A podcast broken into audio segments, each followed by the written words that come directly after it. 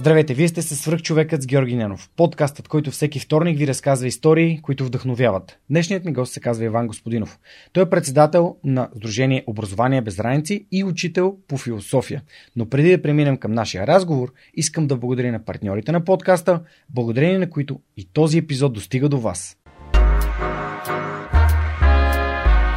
Преминаването на свръхчовекът с Георги Янов към видео нямаше да бъде възможно без подкрепата на Динафос. Затова с Монката искрено ги препоръчваме като място, на което можеш да намериш продукти и решения за фото, видео, бродкаст и кинооборудване, както за любители, така и за професионалисти. От създаването си през 2003 година екипът на Dinafoss има една основна ценност – да работи за клиентите и за общността. В техния шоурум или по телефона ще получиш качествена консултация за това как лесно и изгодно да оборудваш твоето студио. Разбери повече на dinafos.bg. Използвай промокод SUPERHUMAN21, за да получиш свръхчовешка отстъпка.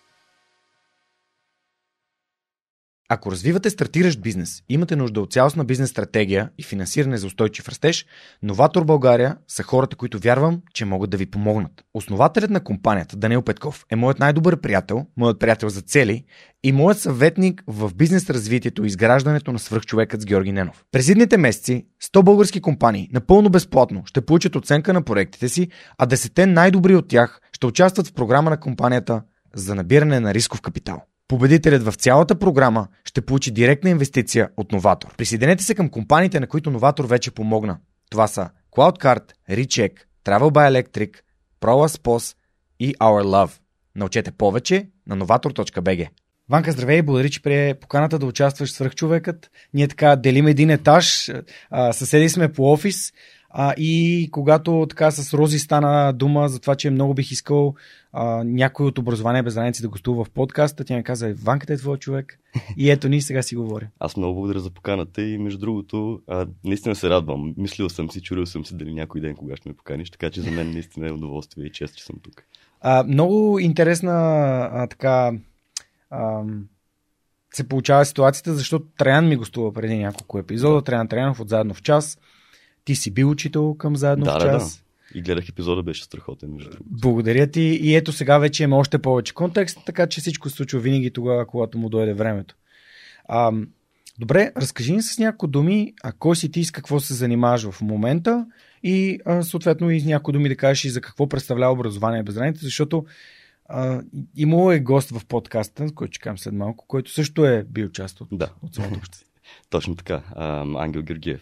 Точно така. А, също много добър подкаст. А, добре, ще стигнем до там, но за мен, освен това, което ти спомена, аз може би бих казал, харесвам и се занимавам с всичко свързано с образование. А, освен това, че съм учител, разбира се, всякакви различни проекти са ми много интересни. Да речем, в момента а, ще започваме с една група от а, хора от моят регион, от Хаско, откъдето аз съм родом, да работим за съветване на общината, консултиране на общината, как, какво може да се подобри в, в областта. Така че всичко, което смятам, че е ценно в сферата на образованието в България, е нещо, което ме интересува и, и образование без раници е а, така най- силният инструмент, който и аз и моят екип до сега сме имали, а, за да влияем върху а, дигитализацията на образованието по-конкретно.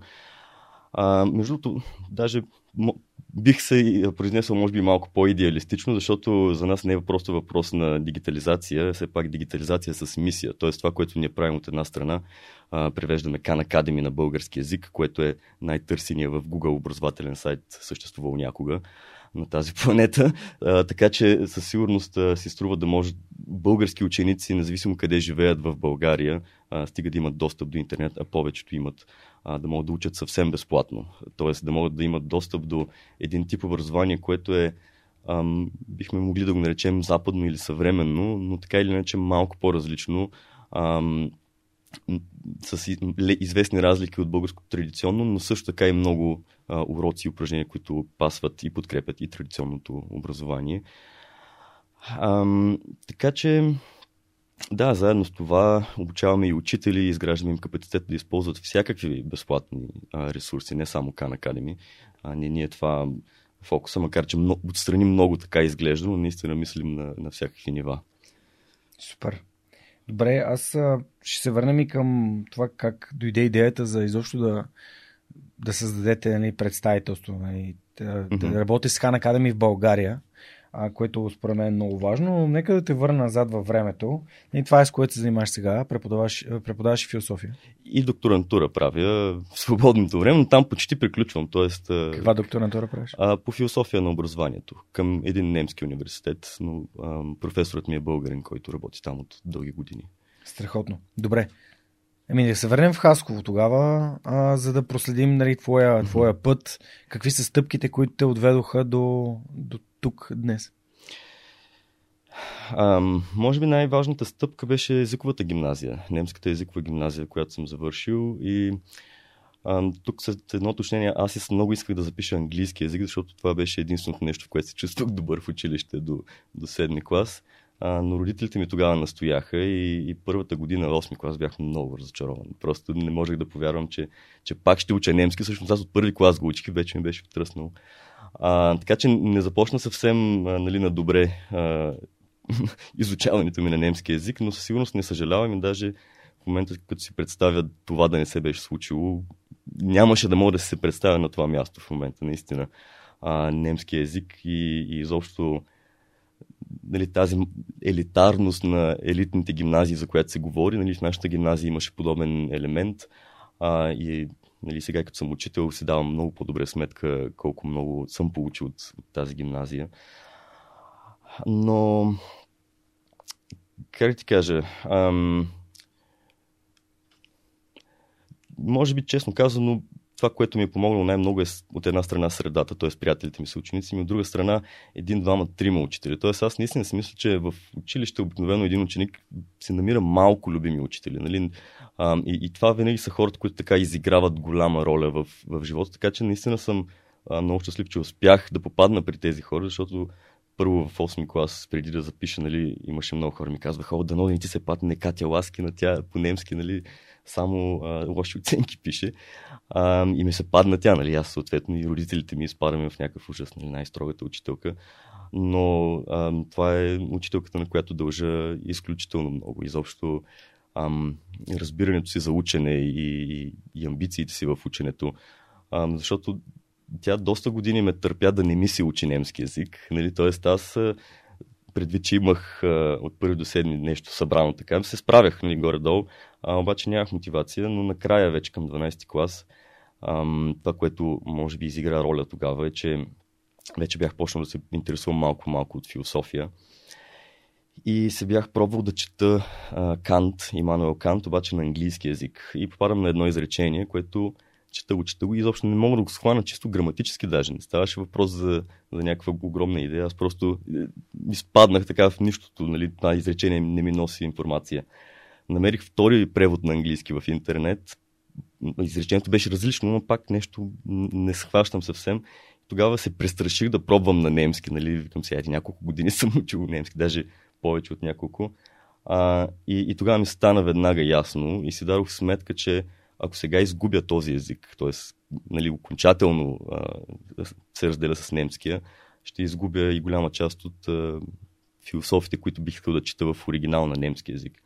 И всъщност тогава бях кандидатствал вече и бях пред в а, някои великобритански университети, но реших, хайде, наново всичко, защото срока за Германия е малко по-късно. И така, озовах се в Мюнхен после, след Хасково. Къде в Мюнхен? В ЛМУ, в Людвиг Максимилиан университета, само че за един семестър, след това се преместих в Лайпциг. Добре, стигнем и до местенето. А в Мюнхен какво записа? Философия, в случая имах и... Но тя обикновено се комбинира понякога и с някои други предмети. А, беше някаква комбинация между езици, култура и, и литература. Тоест по-така художествени тип неща. Това беше твой избор за да. образование? Да, да. Твоите родители близки? А родителите ми... Приеха? Никога не... Да. Ами... То не е професия като професия. Мисъл, за хората, които нали, не се занимават с него, не изглежда като да е професия просто. Да, малко е особено при философията. Сега много хора, като се зачудят добре какво работят в философията, нали, сещат учители, професори. А, обаче м- има интересни статистики за това какво работят хората, които са завършили бакалавър в философия, след това са преминали я финанси, я нещо друго, инженеринг и така нататък. Тоест, ам, в а, глобален план, много от хората, които са завършили поне една степен философия, са всъщност доста високо в спектъра на, на заплатите. А, нали, най-вече предполагам, че работят в сложни аналитични контексти и така нататък.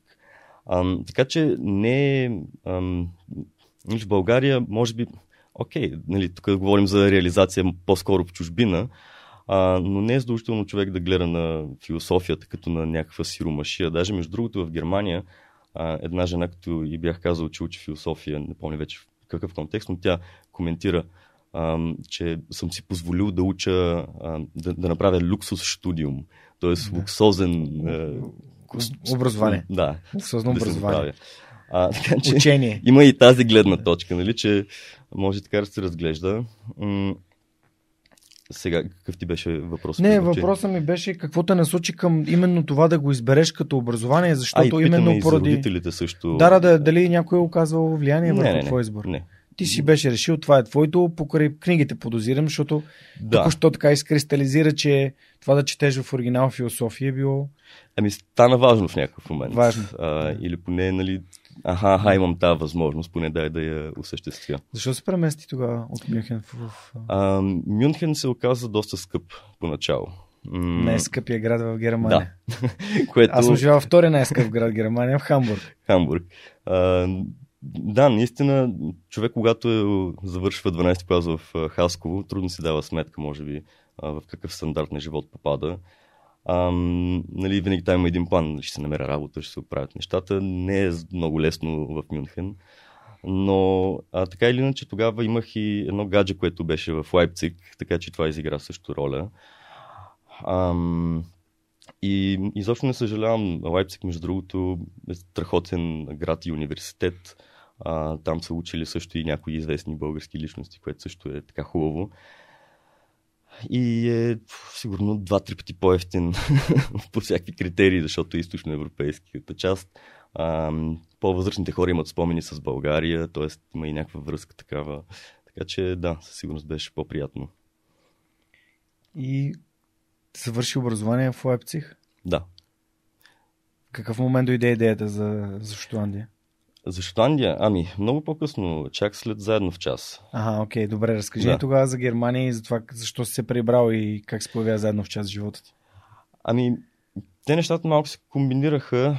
Ам, сега около 2011 година, това може би съм бил вече към втори курс, ам, бях започнал малко по малко да мисля за Khan Academy, да търся хора за Khan Academy, доброволци.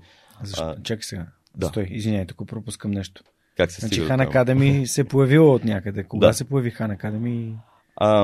В моя живот или... Еми да, в смисъл, защото да търсиш доброволци, значи ти вече си мислиш. Да, да, да, ами към 2011 година. Окей. Тоест това, което се случи тогава е, че Khan Academy публикуваха новина, че с грант от Google ще интернационализират платформата на 10 най-говорени езика на света, а, при което аз тогава бях използвал платформата, за да си попълня разни пропуски от училище, докато бях студент и Ам, нали, логиката ми тогава беше, че ако имах тази платформа, когато бях ученик, нещата ще са доста по-различни за мен, защото имаше наистина някои моменти, в които нали, с други предмети съм имал проблеми, където не знаеш откъде вече да, да се захванеш за нещото а, и да го осмислиш. Там, там някъде реших, че ще е много готино всъщност да им пиша един имейл и да видя дали а, нямат интерес и към превод на български язик. Мога да предположа, че доста хора от цял свят са им писали, защото тогава нали, бързо и скоростно се разшири ам, инициативата им за интернационализация. Ам, българският екип, така погледнато във времето, е един от тези, които устоя един от най-ранните в някакъв смисъл и ден днешен един от ам, по-успешните, т.е. успяли сме вече във времето назад доста да преведем и да локализираме като съдържание. Но всичко започна просто с търсене на хора в България, докато съм в Германия, с идеята, че ам, искам да се занимавам с проект, с който да съм ценен в България.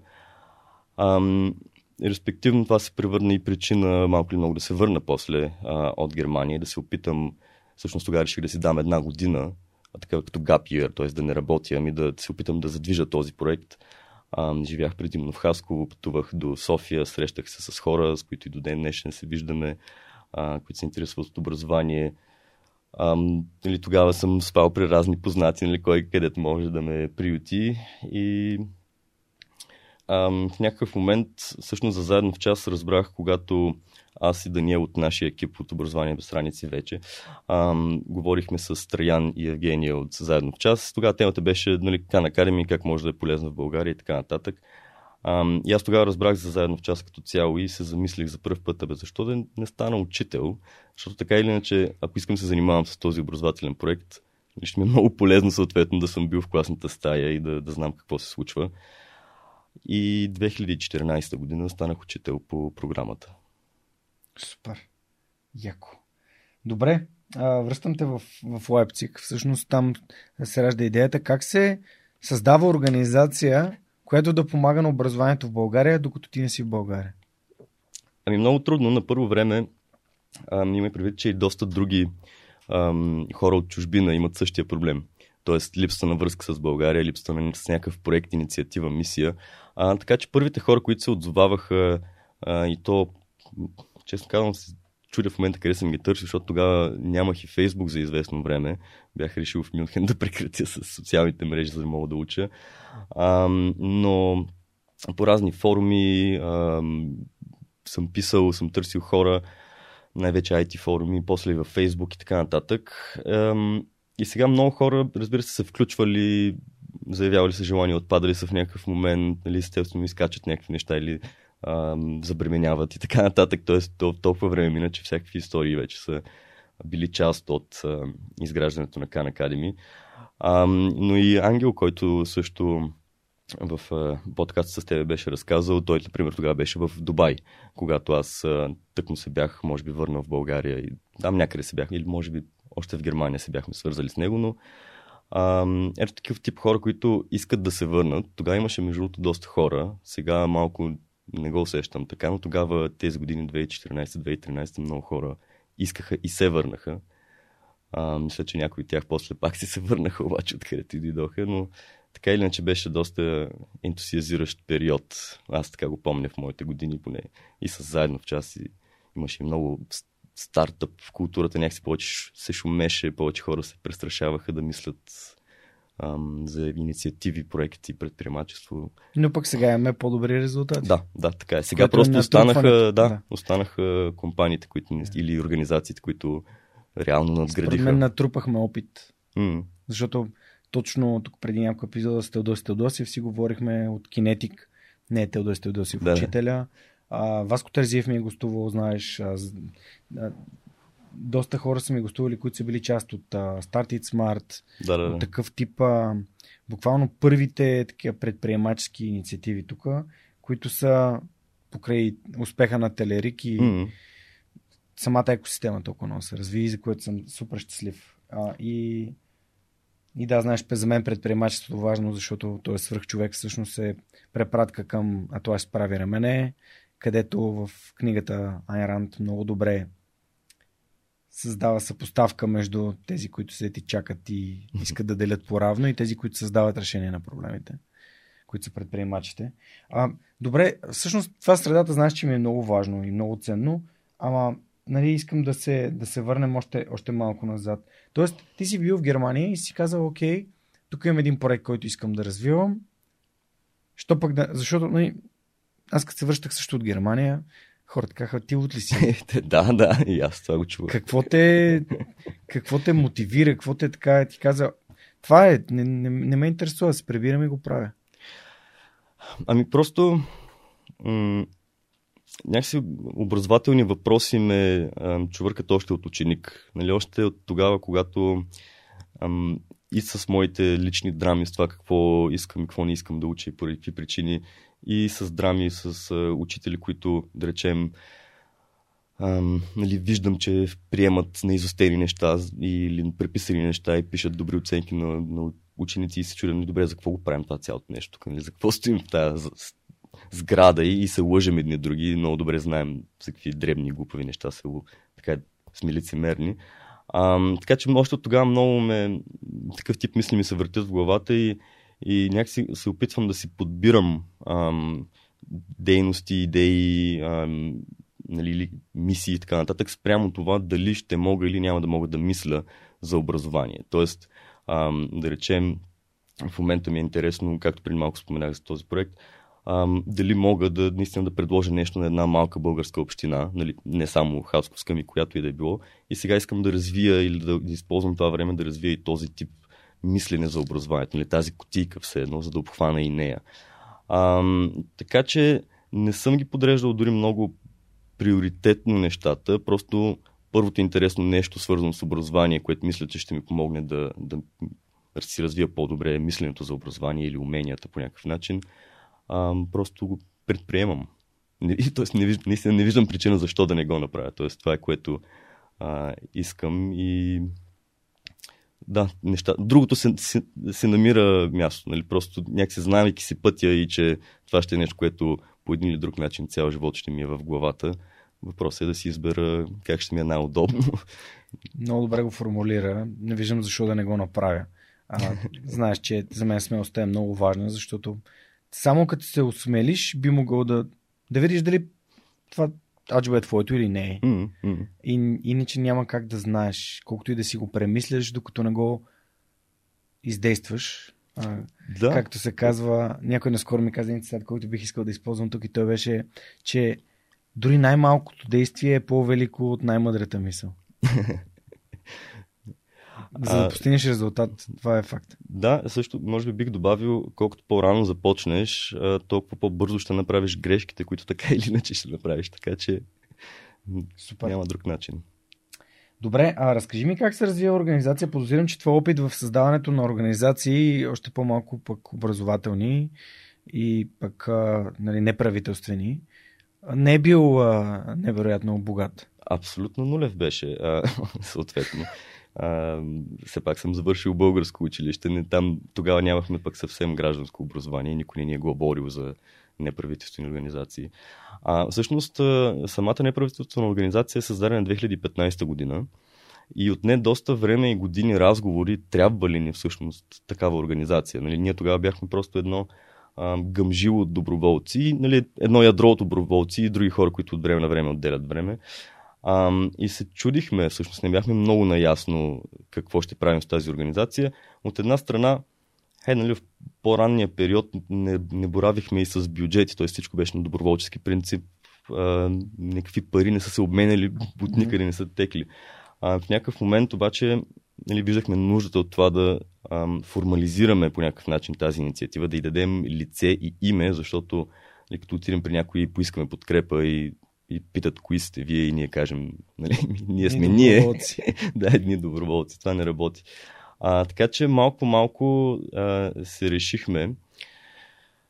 Ам, и от тогава нещата, нали, от една страна потръгнаха за първ път така по-систематично, обаче а, когато вече намерихме и наехме рози, тогава вече нещата съвсем а, потръгнаха и може би да, ако трябва да си благодарим на някой за организацията Образование без граници, това е Рози, която наистина първо участваше много и в търсенето на екипа, тя много добре си управлява екипа, ние от, и, нас от управителния съвет всъщност, защото ние разбира се вземаме стратегически решения, но аз и другите хора много често се налага да участваме, така че и ние се включваме и продължаваме и като доброволци всъщност доста всички от нас в управителния съвет и, и още доста хора да продължават да подкрепят инициативата. Така че ам, екипа ни е много интересен, нали, едно, един сложно окомплектован екип от а, а, някои хора, които са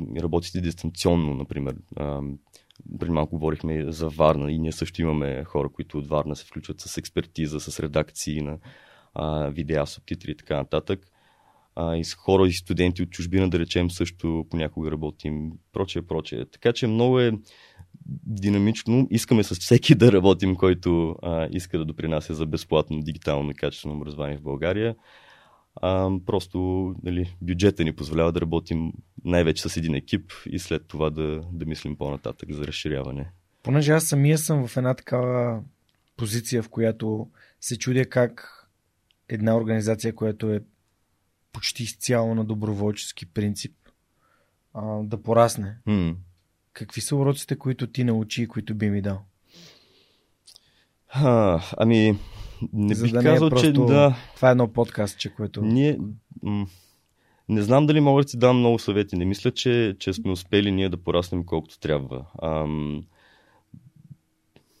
Ще ти излъжа, ако кажа, че някога сме имали екип, който ни е стигал за, за всичко. Тоест винаги растежа при нас е, е бил нужда. Ам... много елементарни съвети да ти давам, които си чувал. Но ето, не, ти ми каза, че... Не, не, в смисъл, ти ми каза, че не ехме първия човек. Нехме Рози и тя okay. започна... Ами да, ам, много ни е важно сега. Много зависи от спецификата, т.е. със сигурност а, някои от а, организациите или партньорите ни, а, преди да имаме този един човек, нали, ние имаме сега организацията, пак сме една група, управителен свет и така нататък, но нямаме изпълнителния директор на а, пълно работно време. Това беше също много важно, нали, то е важно за да се установи доверие, защото вече като имаш партньори или те може са бизнес партньори, те знаят, че ам, има някаква много добра, добре структурирана комуникация, че а, има човек, който е отговорен, който може да а, също да бъде медиатор между теб и, и а, различните партньори. Но това, което може би а, е, е много важно, за да е плавен и добър растеж е да има много отпечатък от всичко, което се случва като дейности, разговори а, и така нататък. Тоест, ам, ние и преди това сме имали така добре структурирани документи, но вече когато Рози навлезе, тогава от тогава имаме всичко нужно структурирано. Тоест, ам, и, и как ти кажа, много държим също и на комуникацията с хората. Тоест, опитваме се да, да даваме една идея повече от очакваното в средата, за да правим добро впечатление. А, Рози, тъй като тя също е немски възпитаник, нали, там намираме и, и общ език и общи а, ценности, които също са част от екипа ни а, по някакъв начин. Нали, малко по-различна е някакси немската бизнес култура от а, англосаксонската, така че при нас е малко по-различен оттенъка. Ам, така че ако, ако нямате такъв човек, например, бих препоръчал със сигурност ам, просто трябва да има някой, който може по всяко време да свърже нали, от, от една дейност на организацията с, с най-далечната друга дейност на организацията, да може постоянно да следи тези неща и да може да се надграждат. Нали, тогава вече, когато дойде някой нов в екипа, ам, при нас това, между другото, е доста тежък процес. Някои хора не си дават сметка, но някои НПО имат много по-сложен подбор, отколкото бизнес компании. Но когато влезе някой в нашата организация, има поне няколко седмици да се запознава с документи, да му ги да обясняваме в разговори, да минаваме през всички тях и така нататък. И всичко това дава така един хубав мащаб на операцията на организацията, без който малко по-трудно се работи. Тоест от 2011 до сега 10 години? Да, грубо да. Да, в които нали, първо идеята, то е пост, това, това съобщение, да. до, до това, че в момента си ви сте една от най-разпознаваемите. Все пак Хан Академия, да, като да. каже човек, си има предвид вашата работа, нали, на български става въпрос за вашата работа. Така е, да. А, и между другото, това, което може би по-скоро е интересно, е, че аз никога не съм си представил това. Никога не съм си го визуализирал по този начин. Нали, понякога ам, нали, като имам време да се замисля и да, да рефлектирам и се казвам просто вау. Как се случи? Да. да, да, да. Но, но истината е как се случи. Ми просто казах се защо да не го направя. Ако, ако аз не го направя, кой друг ще го направи в момента? Нямаше много доброволци тогава специално да поемат по-организационна роля. Така че следвайки пътя ам, и нали, имайки търпение, според мен нещата наистина се получават. Хората трябва да имат предвид, че успеха най-често идва по-късничко, нали, към 40-50 години идва успех. Или след поне няколко години работа и усилия. Ами, аз бих казал минимум 5 години за основа и след това следващите 5 години се проличава дали тази основа води към успех или не. Ако говорим за организация, някакси така го усещам. Супер. Много яко.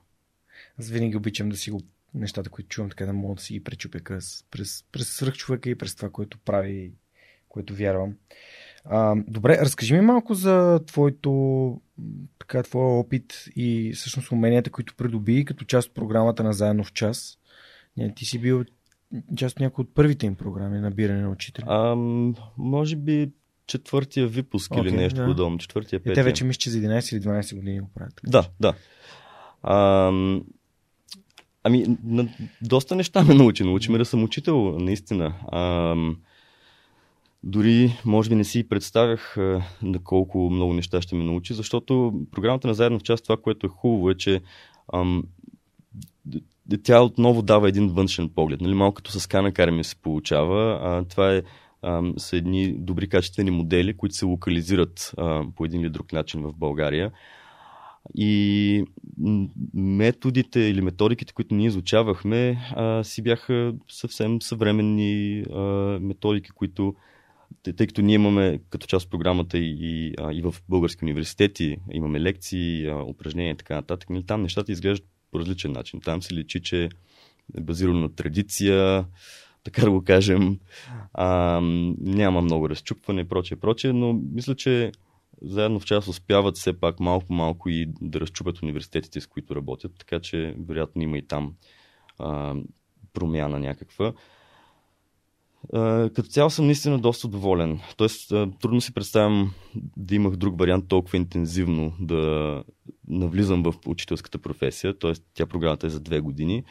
А, това, а, което... Някои хора си представят, че записваш се и след два месеца си учител. не. А, не, не, далеч. А, може, може и след двете години да не получи усещане човека, че е станал най-накрая учител, така че това е доста дълъг път а, учителстването. А, не, сложно е. Наистина има и хора, които отпадат от програмата, което е нормално.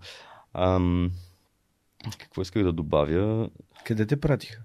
В, в София бях. Все пак, нали, те не изпращат на да, да, да, да. хората. При мен, аз им казах, че съм окей да съм около София някъде, да. но заради Кана Карами ми беше най-удобно да съм в София, така че те се съобразиха с това. Пред къде те насочиха, нали, като... 74-то СОУ в Гоце Прекрасно. Да, в Надежда. Моето училище, което, също което живеех, но никога не съм учил там. Моя най-добър приятел от детството учеше там. А, аз съм живял буквално в пета част в блока зад била. Mm-hmm, така да, че да. от моя балкон се виждаше част от двора на училището. И съм, а, играл съм доста футбол там, но съм бил доста малък. Имал съм ученици от това блок. най-вероятно децата на някои от моите приятели, които са били в детството ми, защото аз съм 8-6, така че... Е, Абе, това беше все пак преди нали, 2014 година, защото тези ученици вече да. имат те деца. Нали? Не а, знам okay, дали. Okay, okay. дали са да, имам. Аз, между не съм виждал хора от моя блок от години. Даже всеки път, понеже на неда майка и живее в обеда, всеки път, като видя по Ломско, като мина по Ломско се, се обръщам и си към, ей, това беше блока, в който от първи до четвърти клас, реално от 4 години сме живяли в Надежда и, а, и спомням за него. А, какво, всъщност, какво научи от Надежда е типичен софийски такъв крайен квартал. Да. Какво научи от а, работата си? Ти беше какъв учител там? По философия. По философия. И по немски язик тогава. Да, по философия значи си бил в гимна, на гимназиално ниво. Да, и, и на немски, на прогимназия ученици да, преподавах okay. също. Да. Какво научи от учениците в твоите първи ученици? За себе си. О, за себе си. За себе си и за образованието, хайде да. Ам... Що? Да, ами научих, че... Тия срещи. Как да кажа? Ам, първо научих, може би, че нямам достатъчно време с тези деца. А, че времето е толкова притискащо и когато те или нали, от една страна айде това, че имат някакви образователни пропуски, може да се преживее, обаче а, много от тези деца нали, самите те идвайки от, от бедни семейства, самите те идвайки от семейства, в които може би техните родители нямат големи амбиции, а, не заради нещо, кой знае какво, ами защото просто това е живот, с който са свикнали хората. А, и много от тези деца са обесърчени, демотивирани, не се чувстваха добре, малко, как да кажа, малко рано излизаха от детството, т.е. малко по-така им бързичко им се стъжняваше погледа и живота. И трудна беше. Смисъл, имахме, имали сме доста трудни моменти, особено с първия ми 12 клас. Нали, започвам 2014 да преподавам, те завършват 2015. Ам, нали, това са едни деца, които бяха свикнали нещата да минават доста леко. За тях беше много трудно нали, сега да приемат, че някакъв тук млад учител ще им поставя критерии, а, условия и ще им пише отсъствие и така нататък. Ам, така че първо не, не им се вярваше много, че мога да съм строг или че ще ми се получи да, ай, строг, не че съм искал да бъда строг, но как да кажа, да ги респектирам за последната година поне да, да свършим някаква работа. Ам, но не мога да кажа, че успях. Може би с някои от тях, а, може би някои по-късно са и нещо, штракнало нещо и са казали, ей, господина, като ми приказваше уния неща, колко беше, не знам, важно или интересно за живота ми. А, така че има и това, че може би сега повече научавам за себе си от тях, честно казвам, когато ги виждам във Фейсбук нали, с техните семейства, с техните деца. А, наистина много от тях вече ми струва, че имат деца. Аз самия все още нямам деца, но ам, радващо е, че сега някакси ги виждам вече с повече блясък в очите. А, така че има едно такова нали, от, от перспектива да наблюдаваш учениците си е много интересно и, и затова и преди малко казах, две години даже не стигат. Човек за да се почувства учител, наистина трябва да, да види вече, че нали, негови ученици имат семейства, правят бизнеси, успешни са или учат някъде и така нататък. Това е а, как да кажа, последната оценка, която получаваш за работата си. Има ли някой, някой ученик, който така, чиято история те не знам, ти е, ти е останала или ти е, си провокирал някого да, да направи някаква промяна в живота си към по-добро или да направи някаква осъзната промяна? Ами, има такива ученици. Ам, сега, както ти казах, те неща се проявяват повече след, ам, след учеб, учебния процес. И много често нали, тогава вече се губи комуникацията между учител и ученик. Аз също да речем, а, не съм се обадил на моята класна да й благодаря за всичко, което или да й обясня нали, каква роля е играла в живота ми. А, така че, може би в скоби, ако някой се чуди, нека да го направи, да пише по някакъв начин на учителици, защото за нас е важно дори години по-късно да разберем, а, да има някаква оценка за работата си.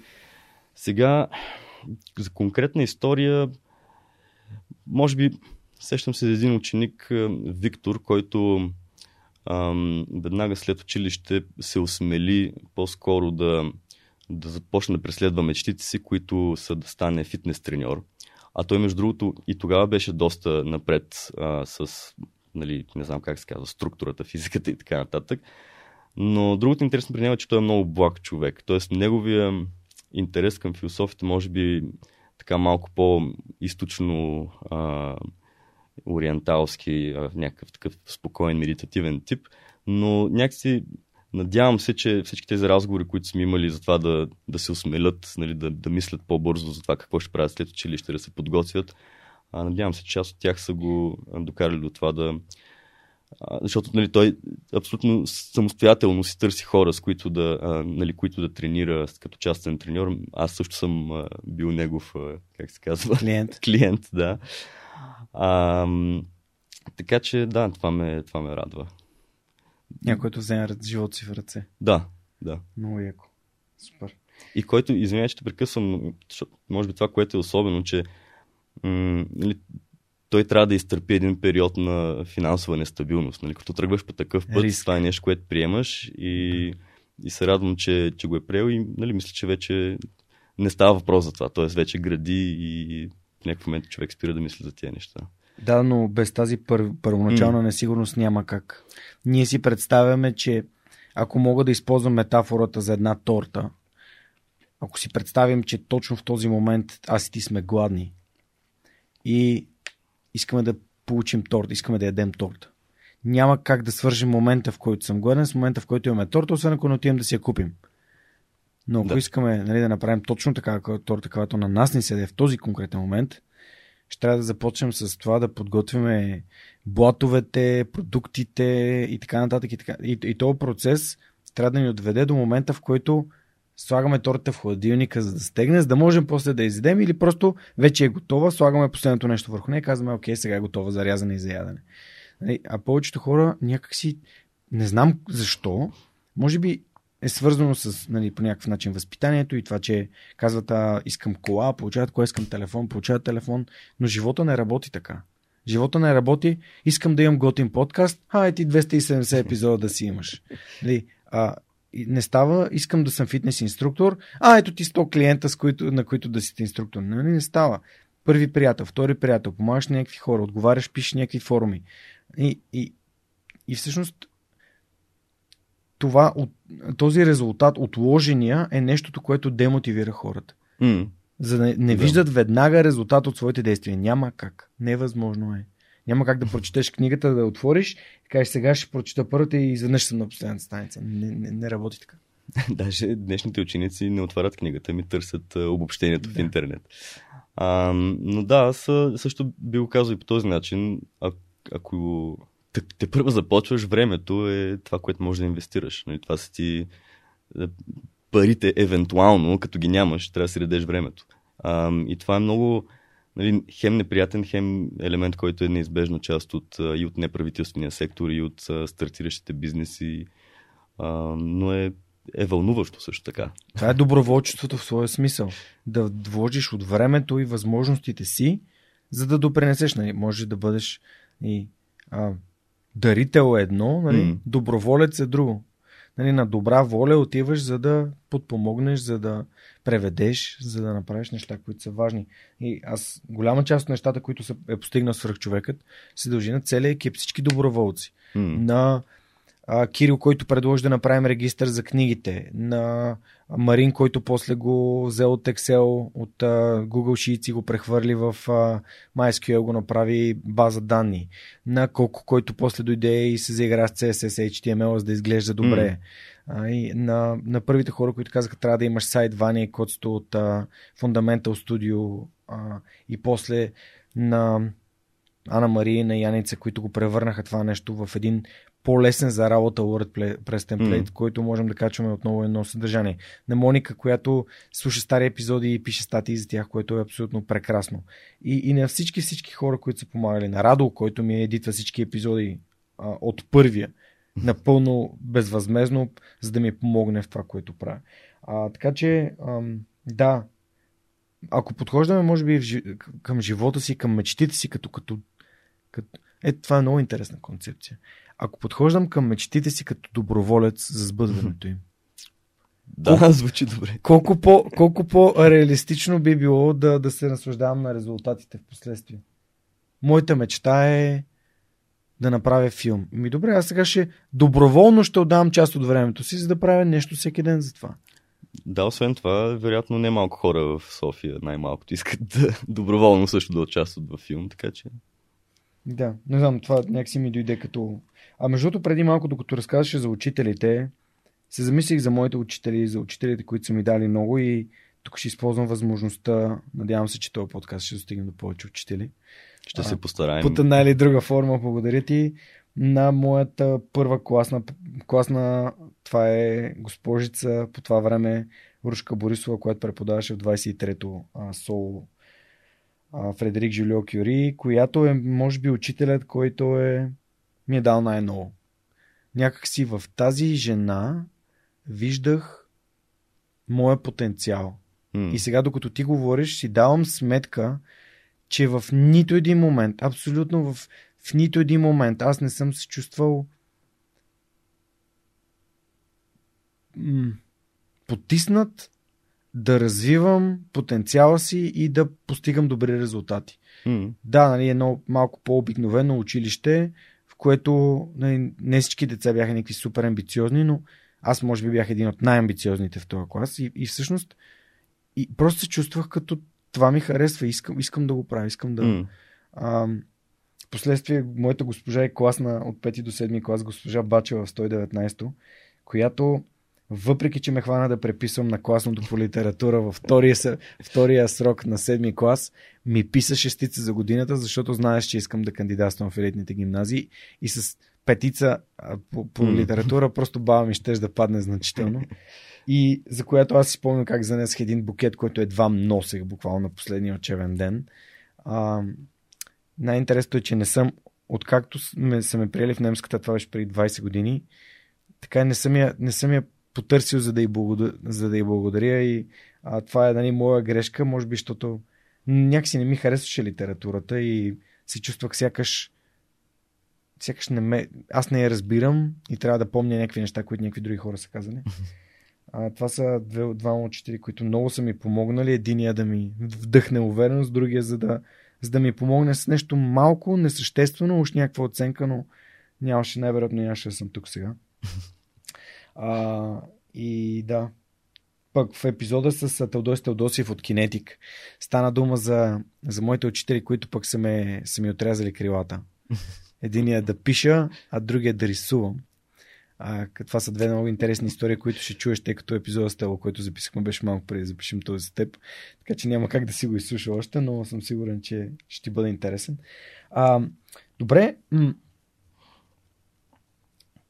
всъщност, това, което ти правиш, образованието като мисия и то и дигитализацията на образованието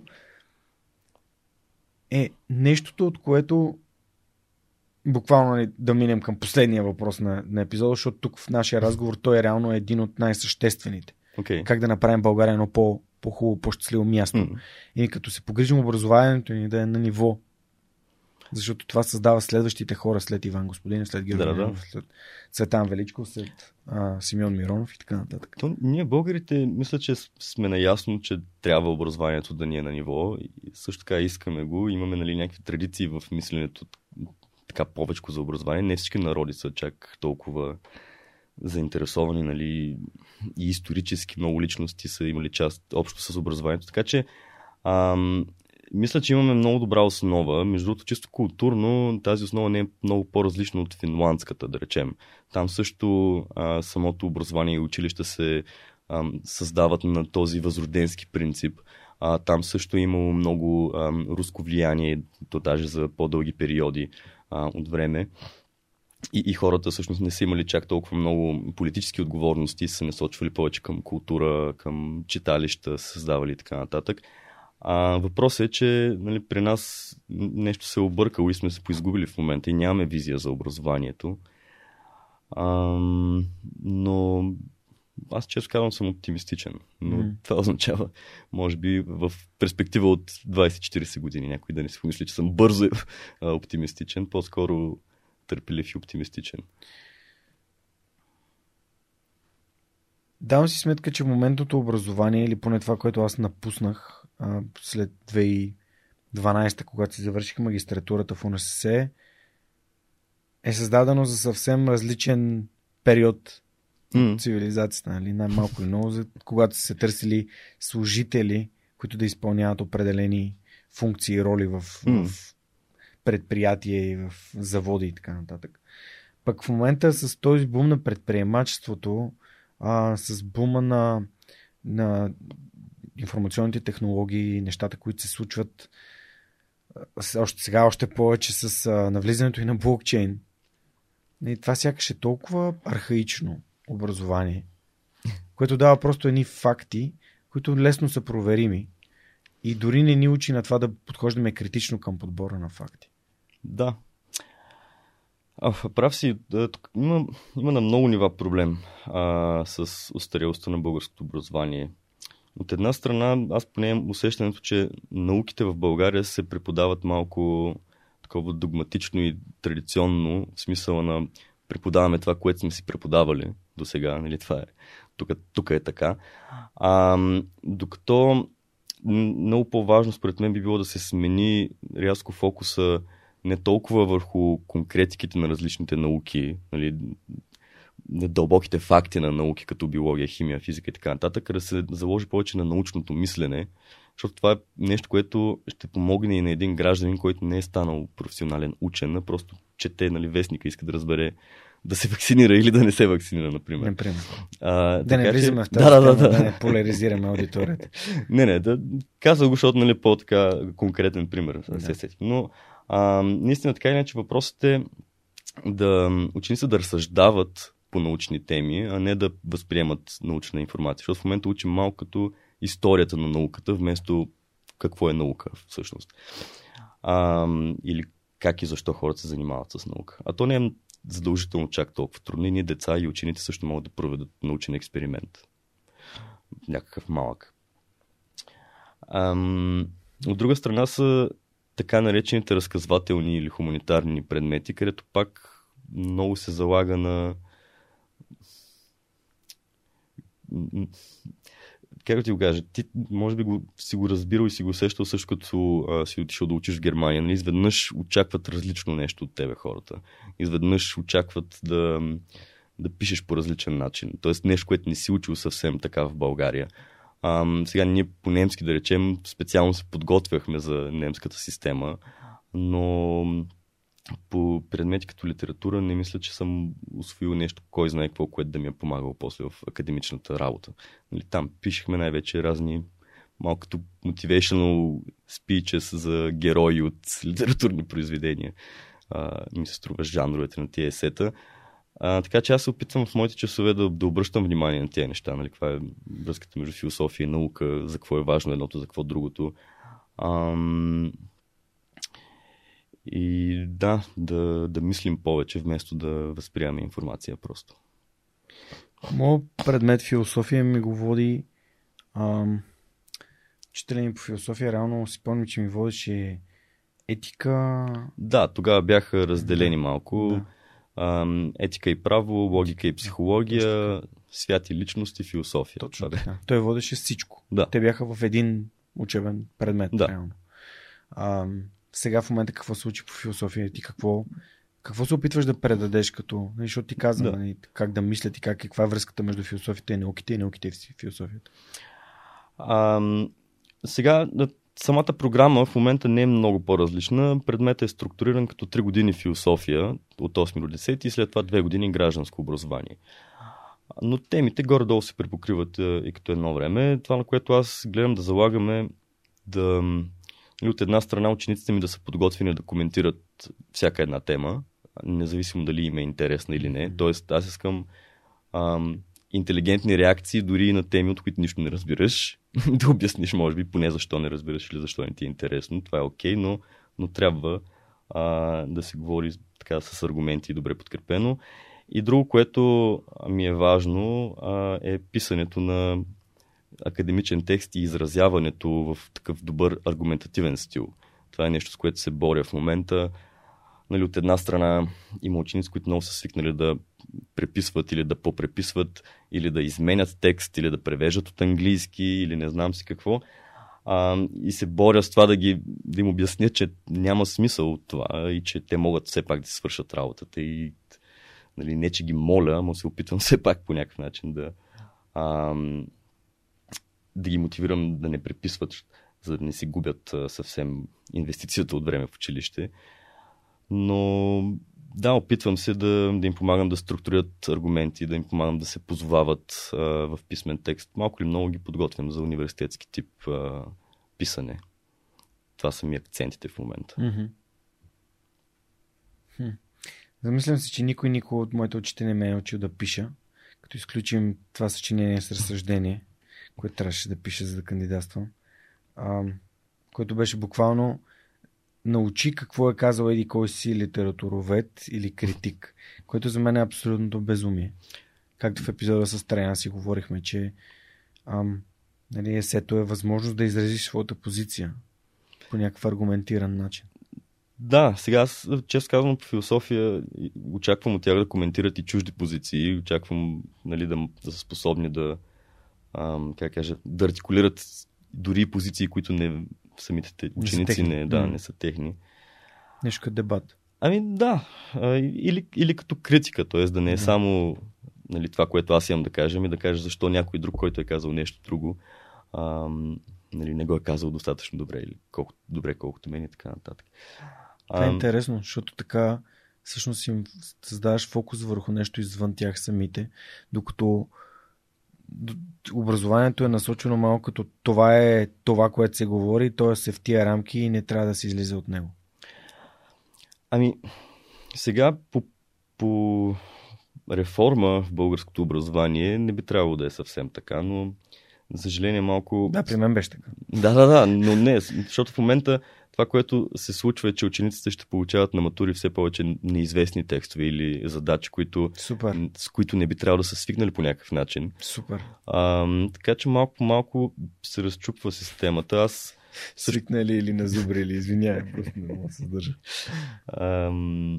но да, аз в допълнение към това се опитвам дори да, да показвам на учениците, защото те много често ми казват, това не ми е интересно или тази тема не ми е интересна, което в философията, да, случва се, има стотици безинтересни теми на пръв поглед, поне, но ам, карам ги да излезнат малко от този начин на мислене, че ам, трябва да правя само това, което ми е интересно. То, между другото, за тях това означава по-често това, което ме раз, развлича, нали, това, което ми е забавно, защото според мен да ти е интересно или да ти е забавно нещо са две коренно различни неща, но, но опитвам се да, ги, да им провокирам интересите, да им покажа, че ам, нещо, което не им е интересно, може да бъде свързано с други техни интереси и по този начин би трябвало да им е интересно. Ам, защото в днешно време учениците много също нали, капсулират се като нас в Echo Chambers, т.е. намират в интернет само това, което искат и търсят, нали, което алгоритми им изпращат и, и самите те не се усещат, че нали, пред екрана може и всичко да ти е интересно, но ам, това не, не означава, че те подготвя за реалния живот и за реалните трудности, с които евентуално ще се справиш и и този тип моменти, за които преди малко си говорихме, нали, които трябва да изчакаш, за да видиш успеха, нали, защото дългогодишното чакане не е интересно. Реално, нали, това е нещо, което по-скоро трябва да изтърпиш. А, да се опитвам да така да ги мотивирам към по-амбициозни цели някакси. Не знам, ще видим. Yeah. В какъв момент реши, че трябва да продължиш да учиш и кандидатства? Защо? А, ами когато приключих с програмата на заедно в час 2016 година, а, нали, съответно трябваше да се поориентирам вече как и какво а, ще се занимавам. Чакай сега, тя тази да. програма си продължава до безкрайност. Ти си Не, тя е двогодишна. Е, после мога да продължа като да, учител, да. да. А, Тоест правиш програмата две години и кажеш, окей, сега какво правя? Какво е следващото? Да. А, сега, към това време, ам, вече съответно съм с, с сегашната ми а, годиница, пламена, а, която вече учише в, в Единбург. А, тя вече беше на магистратура, на доктор, докторската степен си правеше, докато аз заради програмата, нали, съответно, изоставам в този аспект. А, но отидох, а, а, съответно, окей, може би малко бекграунд все пак. А, нашата връзка доста е базирана на пътуване. Тоест, аз примерно сега в неделя отивам в Единбург за вакансията, колкото време имам да използвам. А, така че тогава за една година, а, докато справих магистратурата, а, успяхме да поживеем заедно. Сега покрай пандемията също доста съм постоял в, в Единбург. И нали, до ден днешен съм свързан по някакъв начин и с университета, и с мястото. А, сега немските университети повече ми допарат от британските. Не, че съм разочарован от Единбургския университет, но там средата е различна, типа образование е различен, нали, малко по-комерциализирано е всичко, каквото и да означава точно тази дума, но ам, като цяло ми беше важно да, да имам подобен тип степен. Всъщност аз изучавах тогава uh, Educational Sciences или образователни науки и в общи линии изучавах научни методи и и по-теоретични неща, да го кажем. Много често в подкаст става въпрос за Сър Кен Робинсън. Да. Даже в, в епизода с Тео стана дума за Сър Кен Робинсън, разбира се. А, между другото, аз съм го виждал на живо. Бях ходил на Бет, ще изложа коя година, 2017 май. Той тогава беше а, основният говорител там. А, но, честно казано, между другото, окей, Кен Робинсън и при мен изигра много голяма роля, още като ученик. А, той тогава, като бях 12 клас, записа един документален филм и каза, който си напише адреса е тук, ще му изпратим безплатно този филм за образованието. И аз съответно а, си написах адреса и като по чудо, нали, за първ път вкъщи Free... дойде нещо от да. интернет безплатно. Фриби! Кликир! да. А... Фриби е такова думичка за нещо безплатно, mm. нали? Да. да, което те, ти дава, като, си дадеш данните, ти дават нещо безплатно. Anyways, не помня вече филма какъв беше, колко беше хубав, но вероятно ми е повлиял. Ам, Та, после го слушах на бед, но вече като го слушах на бед, малко не ми е вече достатъчно. Тоест, Кен Робинсън, това, което е са неговите съобщения в образованието са малко са ограничени от към творческата част на образованието. Тоест, той нали, виждам много хубави неща, обаче ам, според мен трудно бихме могли да създадем една образователна реформа или концепция, базирана само на а, неговите коментари и бележки, твърдения и теории mm-hmm. и така нататък. Ам, да, мисля, че в, в академичния свят има по-така повече основа за тия неща. Кен Робинсън вече ми идва малко като човек, който е говорител на конференции и така нататък. Нали, добър оратор, но малко трудно може да се впише в правенето на реформи и mm-hmm. така нататък. Да, да, да, това е като един вид, как да кажа, някой, който говори за тези първосигнално важните неща, за които естествено трябва да се говори, но реално създаването на промяна идва с много други следващи, последващи стъпки, естествено. Той да, говори също... основно, нали, той е най-известен с, с, с креативността, именно с това, че децата са различни и на, на различните деца трябва да се преподава по различен начин. Да, обаче според мен има някои проблеми с този начин на, на виждане, защото от една страна това води до а, теорията за как се каже, четирите стила на учене, mm-hmm. да речем. Обаче проблема с една такава теория е, че първо, а, за да преподаваш на ученици по този начин, трябва да им кажеш тази теория, от една страна, а, защото нали, трябва да обясниш защо на един даваш задачата с акцент върху визуалното, на друг с акцент върху аудио и така нататък. Това обаче, което се получава, като, според мен, като проблем е, че тогава учениците сами си слагат етикет и казват, аз съм а, визуален учащ, съответно това тук не мога да го уча, нали? трябва по някакъв друг начин да го науча. И, и подозирам, че много децата сами се ограничават или си втълпяват, че те учат само в единия стил или само в два стила и просто се оправдават в други ситуации. И другото, което е, нали, просто не всичко може да бъде преподадено в тези четири стила. Тоест има някои неща или теми, които не знам, просто трябва да четеш книга, да речем. Не, не е забавно, не е кинестетично, обаче това е. Добре, а, сподели ми, че всъщност образованието в Шотландия и в Германия е било съвсем различно, но самото образование в Шотландия, ам, след като го завърши, пак реши да се прибереш. Да. Или то си беше ясно, че ще се върнеш? Да, ами то, и как ти кажа, трудно ми е да си представя да, да не живея в България и ми е трудно да си представя да нямам връзка с наистина по-скоро академичната среда. А, е това е нещо, което най-много ми липсва в България. Не е нещо друго. Mm. А, така че нали, до ден днешен се опитвам по някакъв начин да намеря нали, баланс или някакъв хибриден модел за а, такъв тип съществуване. За сега се получава. Ще видим. Твоята годеница какво учи?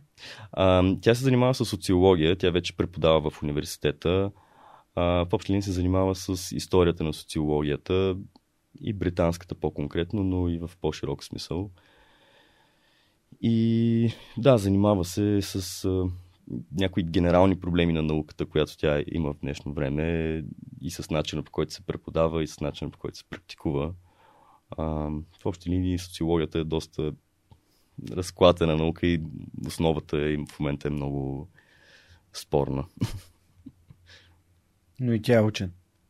Да, социален учен. Социален учен, яко. Супер.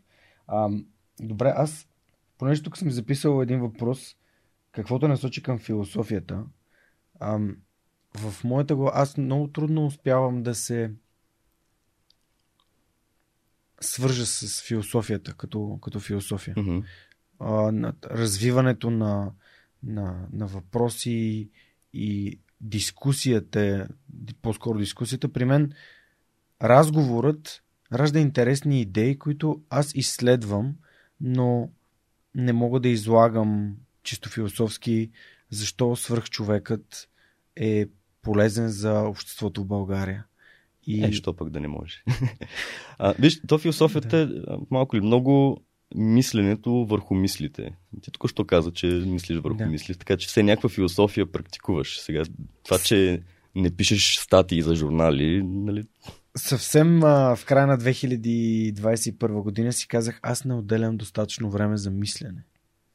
И, и, и това е истина. И аз съм имал такъв момент, сега ще, ще излъжа кога е, но а, по-скоро покрай един философ, а, Хан Арент, ох, като сети името. А, тъ, тя имаше едно есе, в което говори за това, че мисленето отнема време, нали, по най-различен начин, но това е, което ми остана тогава като осъзнаване, че колкото повече време си дадеш за мислене, толкова по-добре. Нали? Реално трябва да намираш времето за това. То не се случва естествено и така, просто в главата. А, човек трябва да си да се сеща, че не си е дал време да помисли за някакви неща. А спомниш ли си как всъщност момента, в който се си каза, окей, аз ще се занимавам с философия?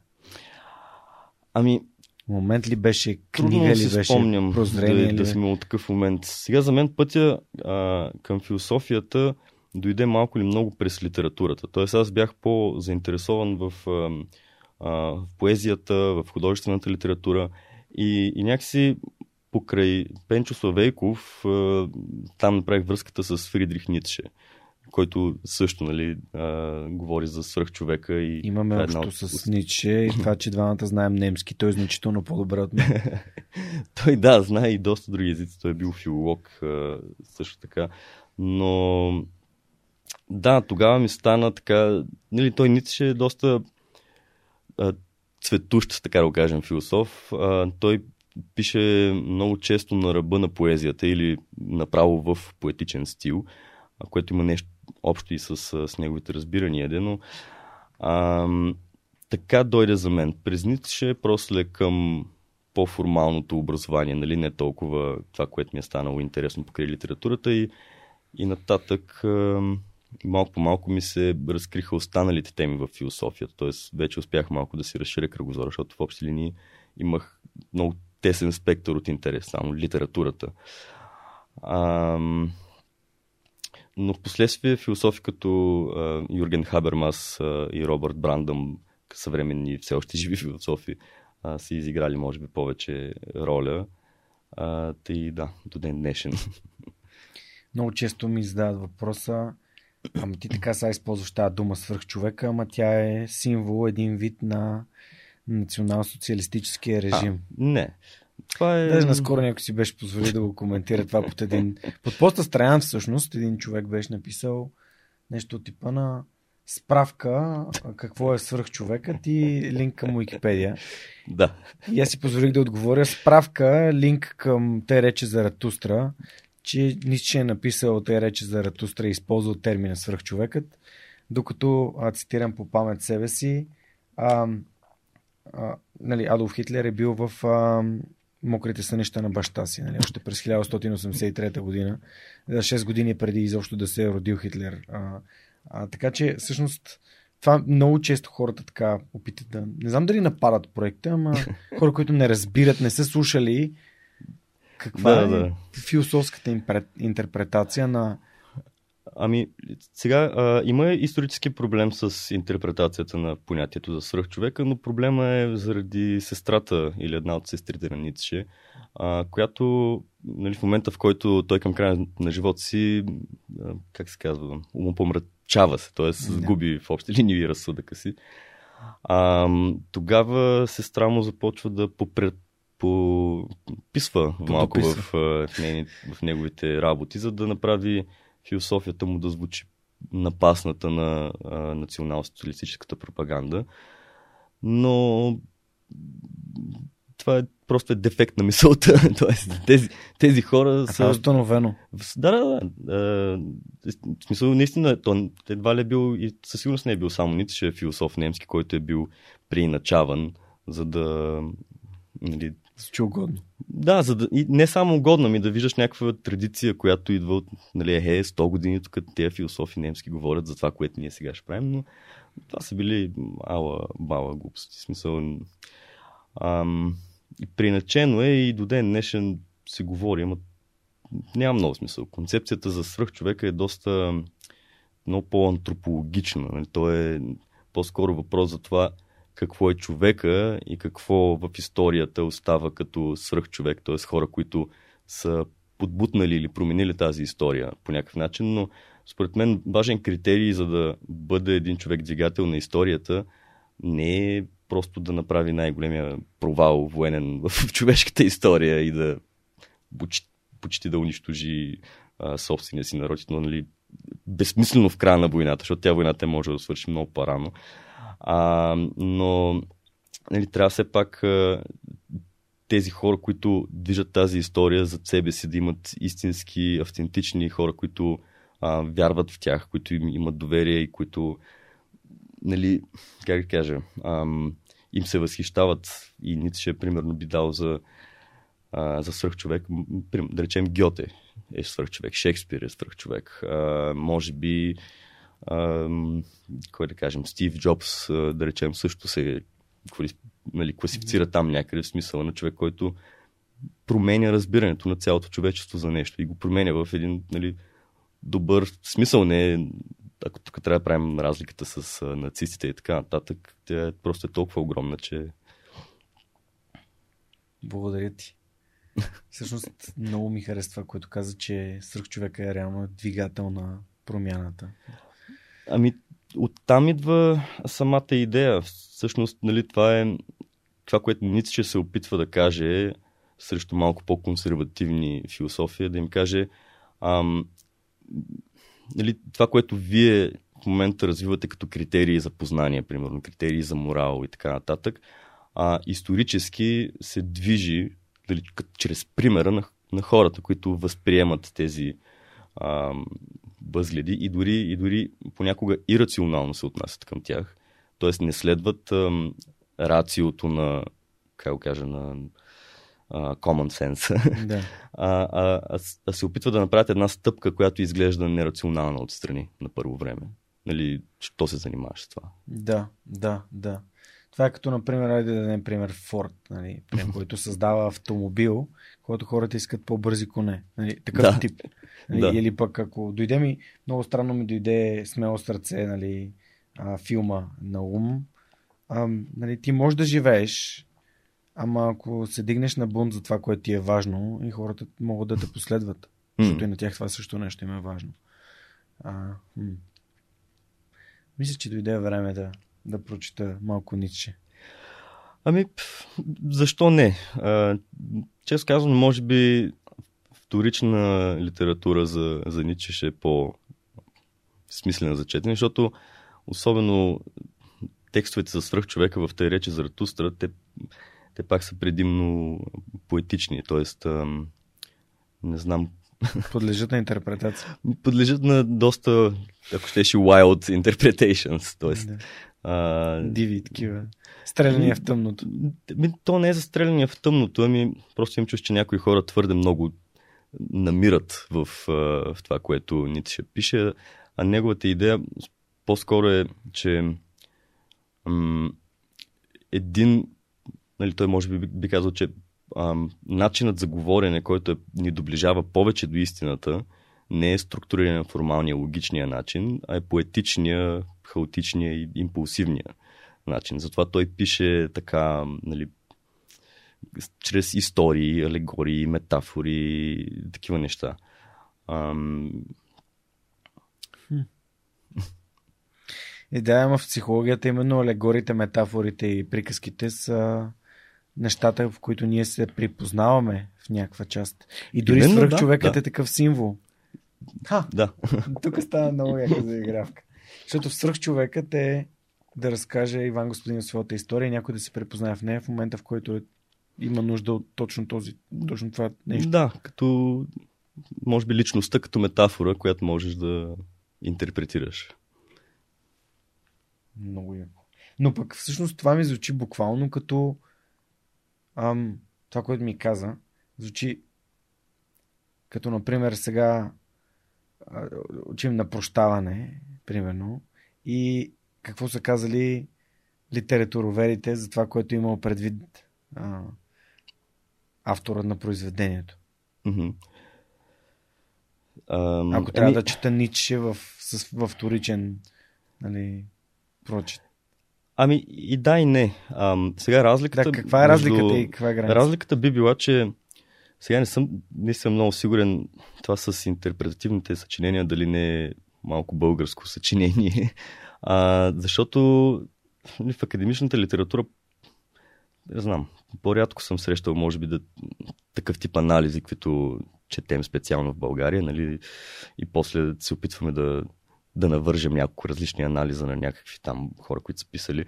Ам, това, което би било по-различно в, в философията или в, дори в вторичната литература е, че това все пак са текстове, които са поместени в как го кажа, в потока на хора, които пишат за Ницше. Тоест, за да е публикуван един такъв тест в, текст в добър журнал, това е, естествено означава, че този човек е дал и някакъв поглед над други автори, т.е. завързва и малко нещата. Не е просто а, негова интерпретация в някакъв смисъл, а е обобщение на това, което е мислено по повода с някакви добавки.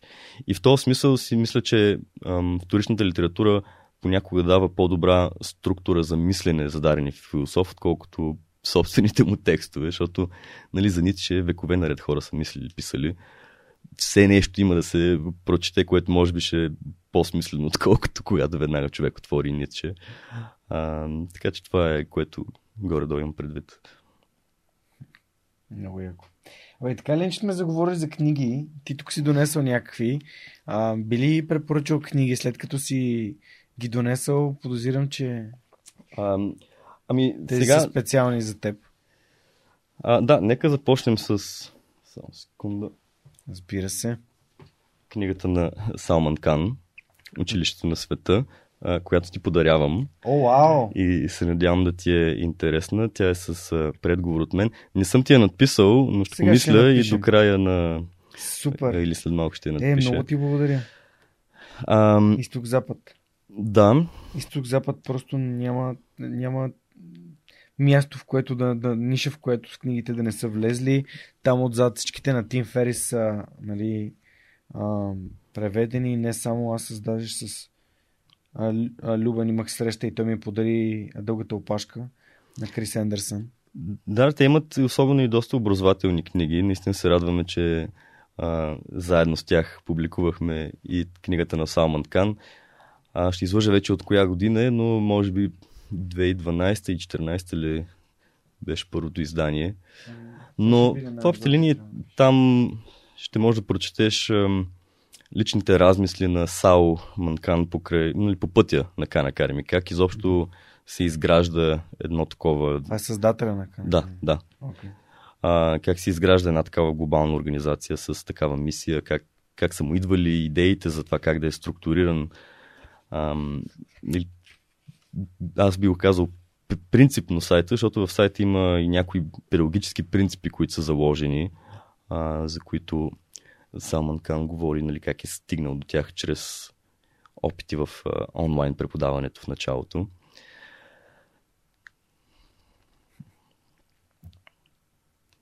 А, предговора е от мен. Там се опитвам да дам малко перспектива на, и на нашата организация, къде е в цялата тази историка. Така че надявам се да ти е. Да, аз искам да прочета нещо, защото на мисля, че, мисля, че бъде ценно. След това предговор, който завършва с това, че си официалният езиков адвокат на Кан Академия в България. а, два цитата, които са реално на първата да, да. страница след а, това. Не ограничавайте детето до своите знания, защото то е родено в друго време. Рабиндрант Тагор. Тагор ли е? Тагор ли е? Надявам се, че го Ясно съм правилно.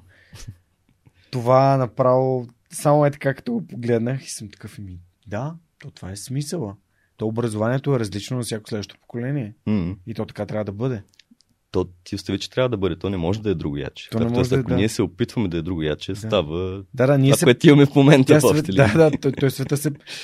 Не, защото образованието, което аз получавам в момента, съм сигурен, че е било също, което и баща ми е получил. Е, малко да, или много. Малко малки много. разлики, да. Съвсем малки разлики, несъществени да, да, да, така разлики. Е. А баща ми е роден 58 година, аз съм роден 86. Еми в общи линии мисля, че са премахнати просто някои политизирани текстове и философията да. като дисциплина вече не е била само за пропаганда. Да, да. Тоест, да, премахнали са тая част от предмета. Баща ми е имал само петица по това.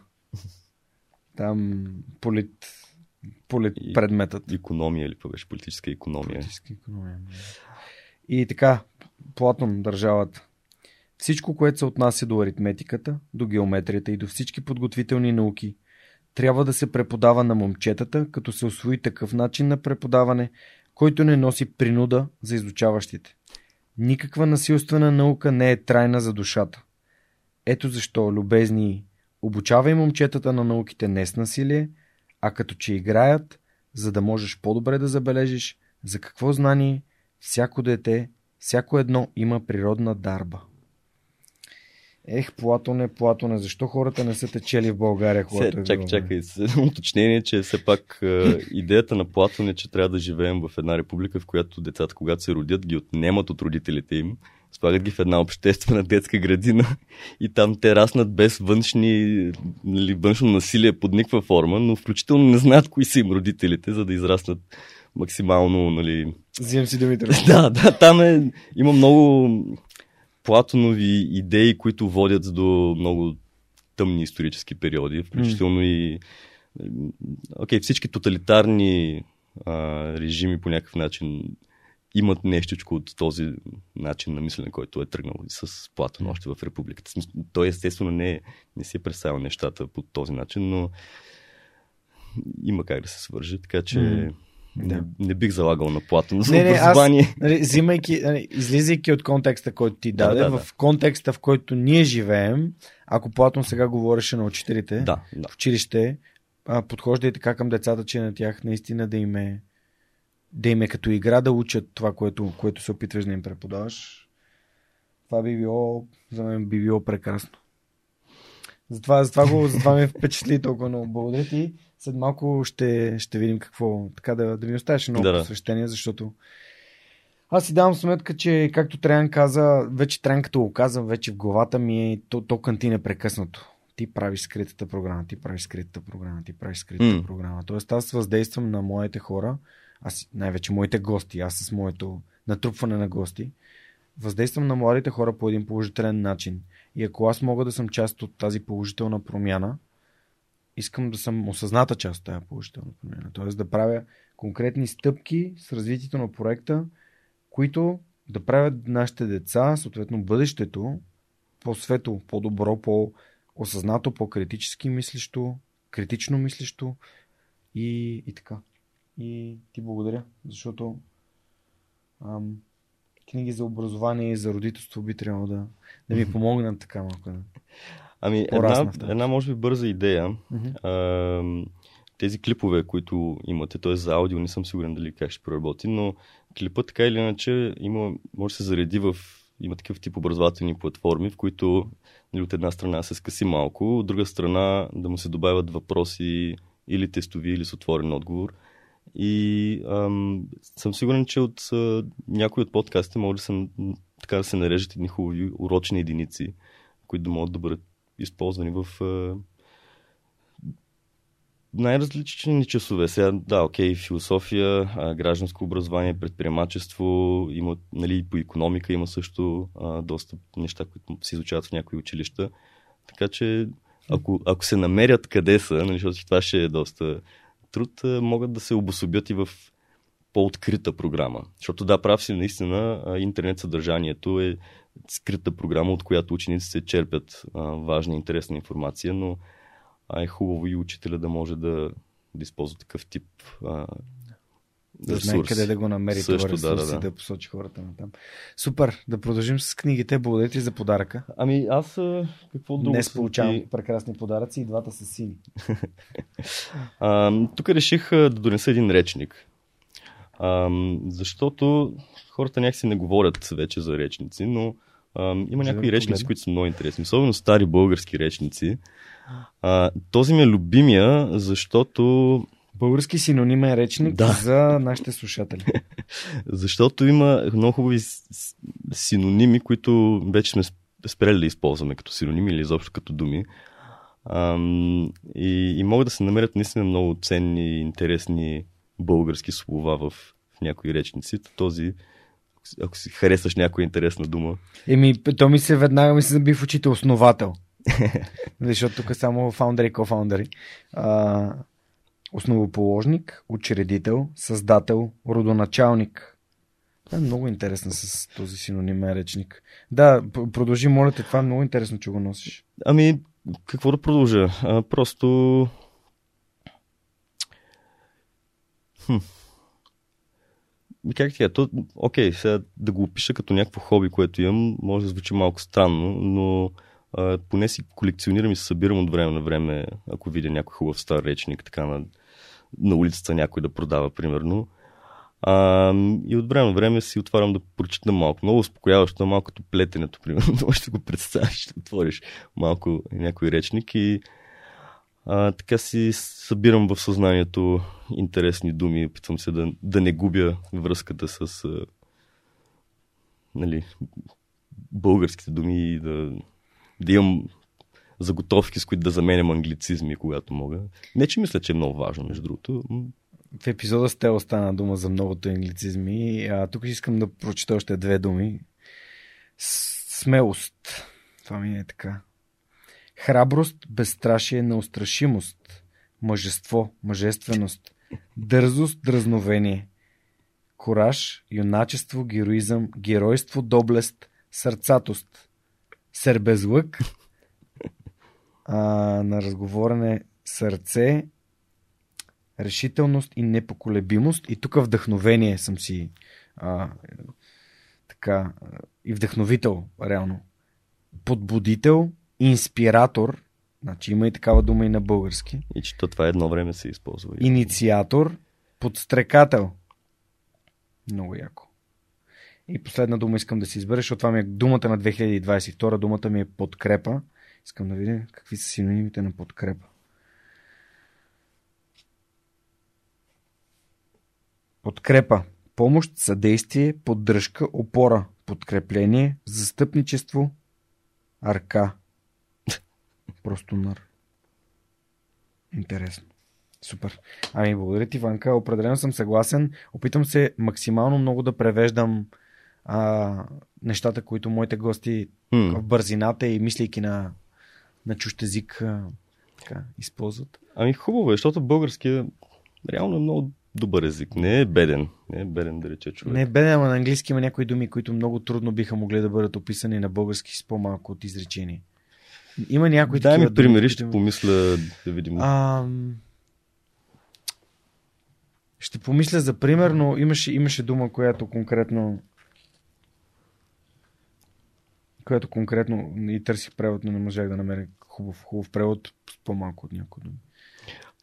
Тъчскрин, между другото, е една такава дума, която трудно може да се намери или даже да си представим. Но както и да може да, после да, ако се сетиш да помислим.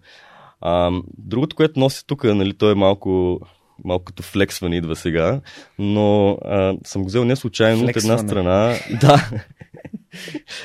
А, да, с твоите okay, камъни да, да, в твоята моите... градина. Флексване е термин, който се използва, когато някой така си а, да, стегне мускула. Всъщност един вид показва, а, така да се, да се, както на български може би израза, да се биеш в гърдите. Да, да, или да, не знам, да се покажеш да или се нещо покажеш, такова. Абе, за нещо суетно става въпрос. Но така или иначе, ам, това е книгата, основната може би върху която се пише част от докторантурата. Тя се казва A Spirit of Trust или Дух на доверието, може би на български бихме го превели. Ам, но от една страна реших все пак да, да я донеса, защото има много малко философски книги, които са вече толкова големи. А, почти няма. В общи линии тази от 2019 и за последните 10 години може би е втората, третата такава, ако не е за последните 20-30 години. Ам, тоест все повече философи пишат по-фрагментарно, все по-малко философи могат да предложат една така дълготрайна и наслоена с а, много страници ам, не знам, разработка на определени мисли и така нататък. А, така че в известен смисъл и малко нали, и особено в а, света на философията написването на тази книга. Иначе това е така наречения Робърт Брандъм, когато споменах преди малко. А, и между другото, а, него имах възможността да, да го слушам доста често в Лайпциг. Всъщност, а, още там а, успях да направя връзка с, и с него, и с неговата философия. Малко по-неосъзнато, но сега вече а, в последните години това е може би човека, който най-много ми е повлиял или върху когото базирам голяма част от това, което прави и някой ден а, се надявам да мога или при него, или с него да поработя малко. А, той е в Питсбърг, където ам, кампуса на университета е много интересен. Той се казва... Карнеги моля? В Карнеги Мелън. А, не, в Питсбърг. Питсбъргския университет. А, окей. а, неговия кампус се казва Катедралата на ученето. И, и вътре някои от залите, ако не всички, са направени а, под формата на определени класни стаи в класически стил. Тоест, примерно, има руската класна стая. И там, като влезеш, е това, което можеш да си представиш. Нали?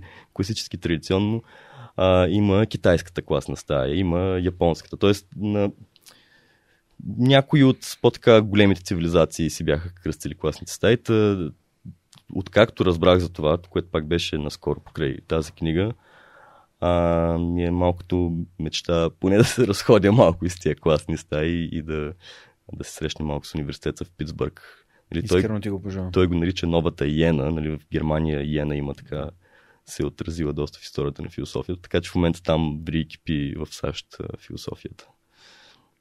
Яко. Супер. Имаш още една малка книжка? Да, Да не я пропусна. А, ами, няма да я пропуснем. Това е на Белослава Димитрова Месо и птици.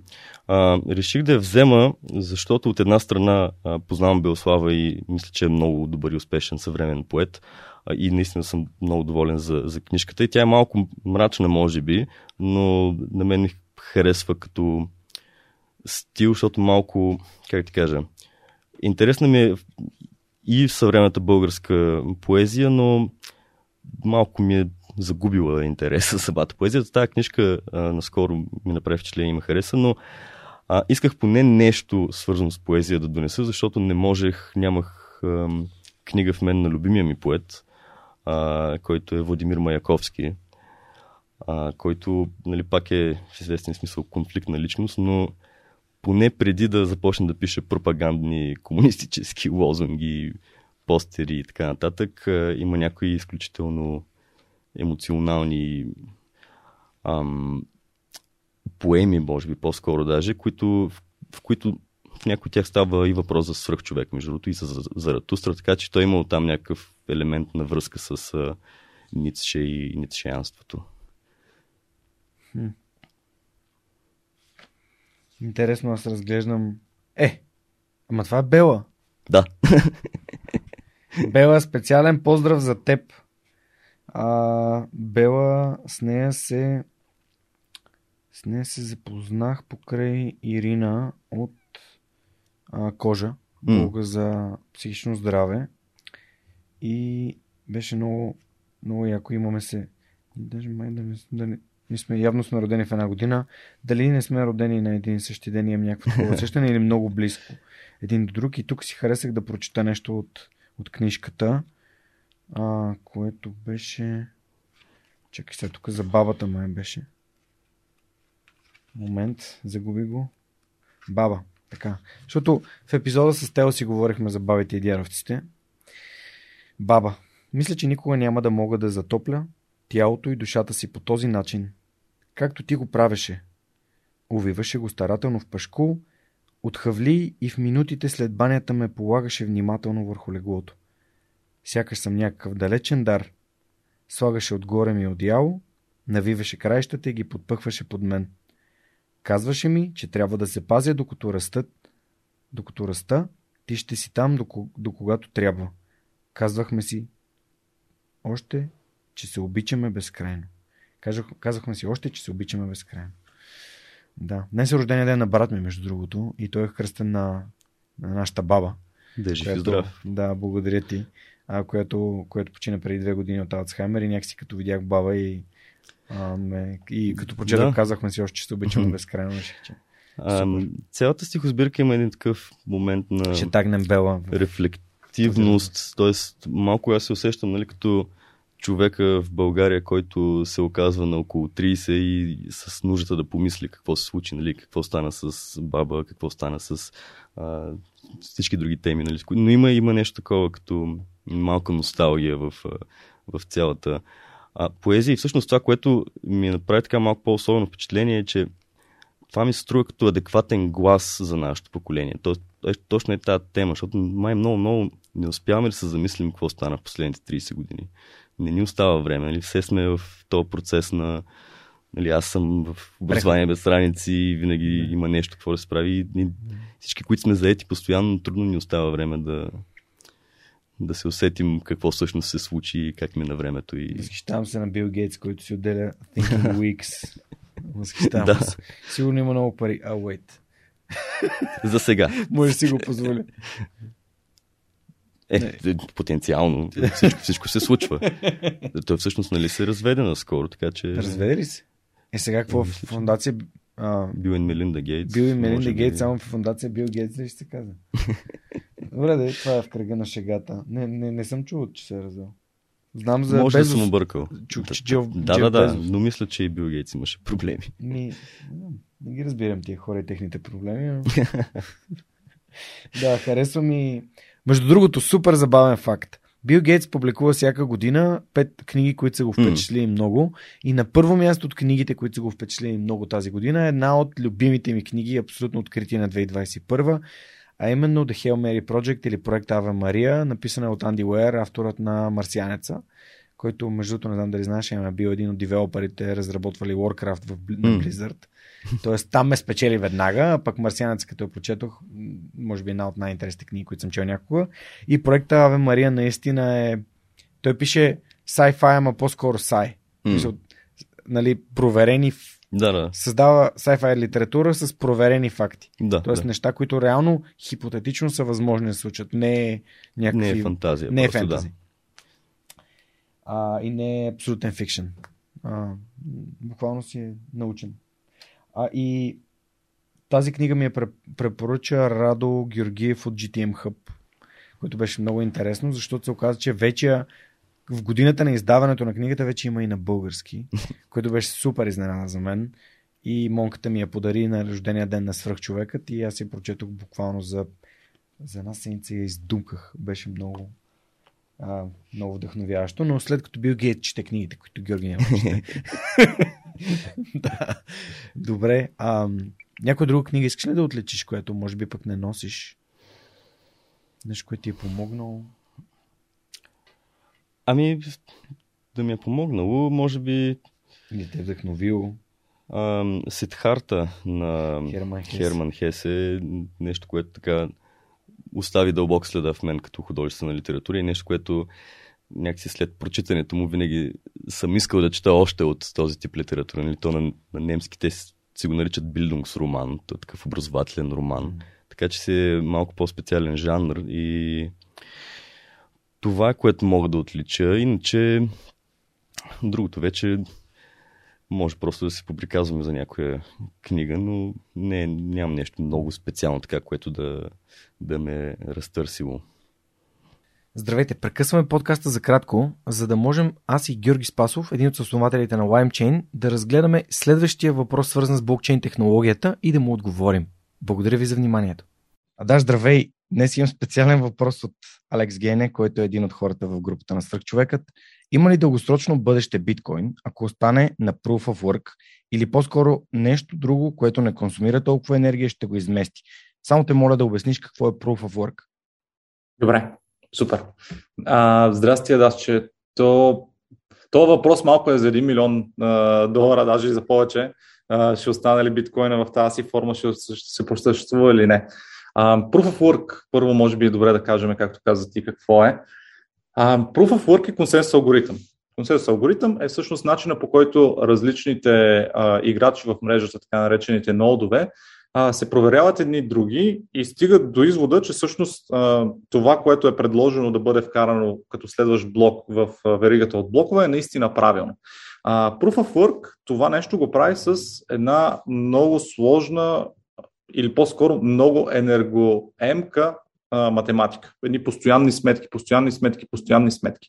Това всъщност, между другото, е и най-големият а, недостатък и най-голямото а, така, нещо, в което е обвиняван блокчейна. И това е, че всъщност той е много енергоемък, следователно имам доста голям а, импакт върху е, самата околна среда, която, която имаме. А, даже се нали, хвърлят обикновенно някакви такива интересни стейтменти от сорта на това, че биткоина харчи повече от Норвегия за ток на ден или на година. А, това са нали, такива стандартни неща. И това цялото нещо се случва заради, заради Proof of Work. Ще остане ли биткоин заради Proof, ще остане ли биткоин въпреки Proof of Work, даже аз бих, а, бих казал, че трябва да е, да е въпрос. А, моето лично мнение е, че биткоин няма да премине на друго, освен Proof of Work. И тук въпросът ще света ще продължи ли да го използва, защото е Proof of Work или ще, ще премине към нещо друго. Аз смятам, че биткоин е сърцето на, на криптовалутите и биткоин ще остане. А, смятам, че в един или друг момент а, ползваемостта му ще намалее, с което ще намалее нуждата да има толкова много а, енергия, за да, за да бъде той а, подсигуряван като, като валута. А, в това отношение аз смятам, че биткоин ще остане. Биткоин ще остане с Proof of Work, просто цената, която се плаща и енергията, която той консумира, ще, ще намалее и масата от use case ще са на други мрежи, които са, как, както си говорихме един от предните пъти, по-креативни, по, по-различни. Нещата ще са върху а, Ethereum и подобни програми, програмируеми мрежи. Супер. Благодаря ти за прекрасния отговор и се надявам да сме отговорили на въпроса на Алекс. И до следващия път, Адаш. Чао, чао! Благодаря на LimeChain за това, че подкрепят свърх човека, а на вас ще бъда много благодарен, ако ми изпратите въпроси, свързани с блокчейн и криптовалутите или изобщо цялостно за Web 3.0, които можем последствие с Жор Спасов и екипа на LimeChain да отговорим и съответно да помогнем на вас. Благодаря и приятно слушане на настоящия епизод. Супер. А, благодаря, че каза за Сидхарта. Това е книга, която между другото съм дал на приятели и самия аз бях много разтърсен, когато я прочетох за първи път. И тези три правила, най, нали, които, тези неща, които може самият Сидхарта нали, да, да чака, да пости и да се моли. Mm. Или, което е, или да замисли. Нещо такова. Мисля, мисля, че беше моленето. Мисля, че, но то е свързано. Да, да, да, по някакъв да. начин. А, много, много интересна книга. Безумно интересна. Даже сега исках да проверя дали има в каталога на Storytel, да препоръчам аудиокнига на седмицата, но понеже няма Херман Хесе, ам, Сидхарта, ще препоръчам друга книга на седмицата, която е естествено елементът. За хората, които не, не знаят кой е Кен Робинсън, гледали се само учи, дали училището убива креативността, именно неговия TED който е, mm. може би е все още един от най-гледаните. Да. TED Talks, елементът как всичко се променя, когато откриете страстта си на Сър Кен Робинсън с Луа Роника.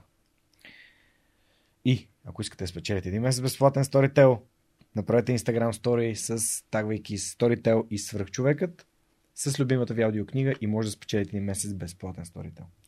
Супер, много яко. А сега мисля да минем към въпросите на нашите приятели от а, SMS Bump, които и на теб сте приготвили много интересни въпроси. Супер. Така, първо, разкажи ни за Хасково.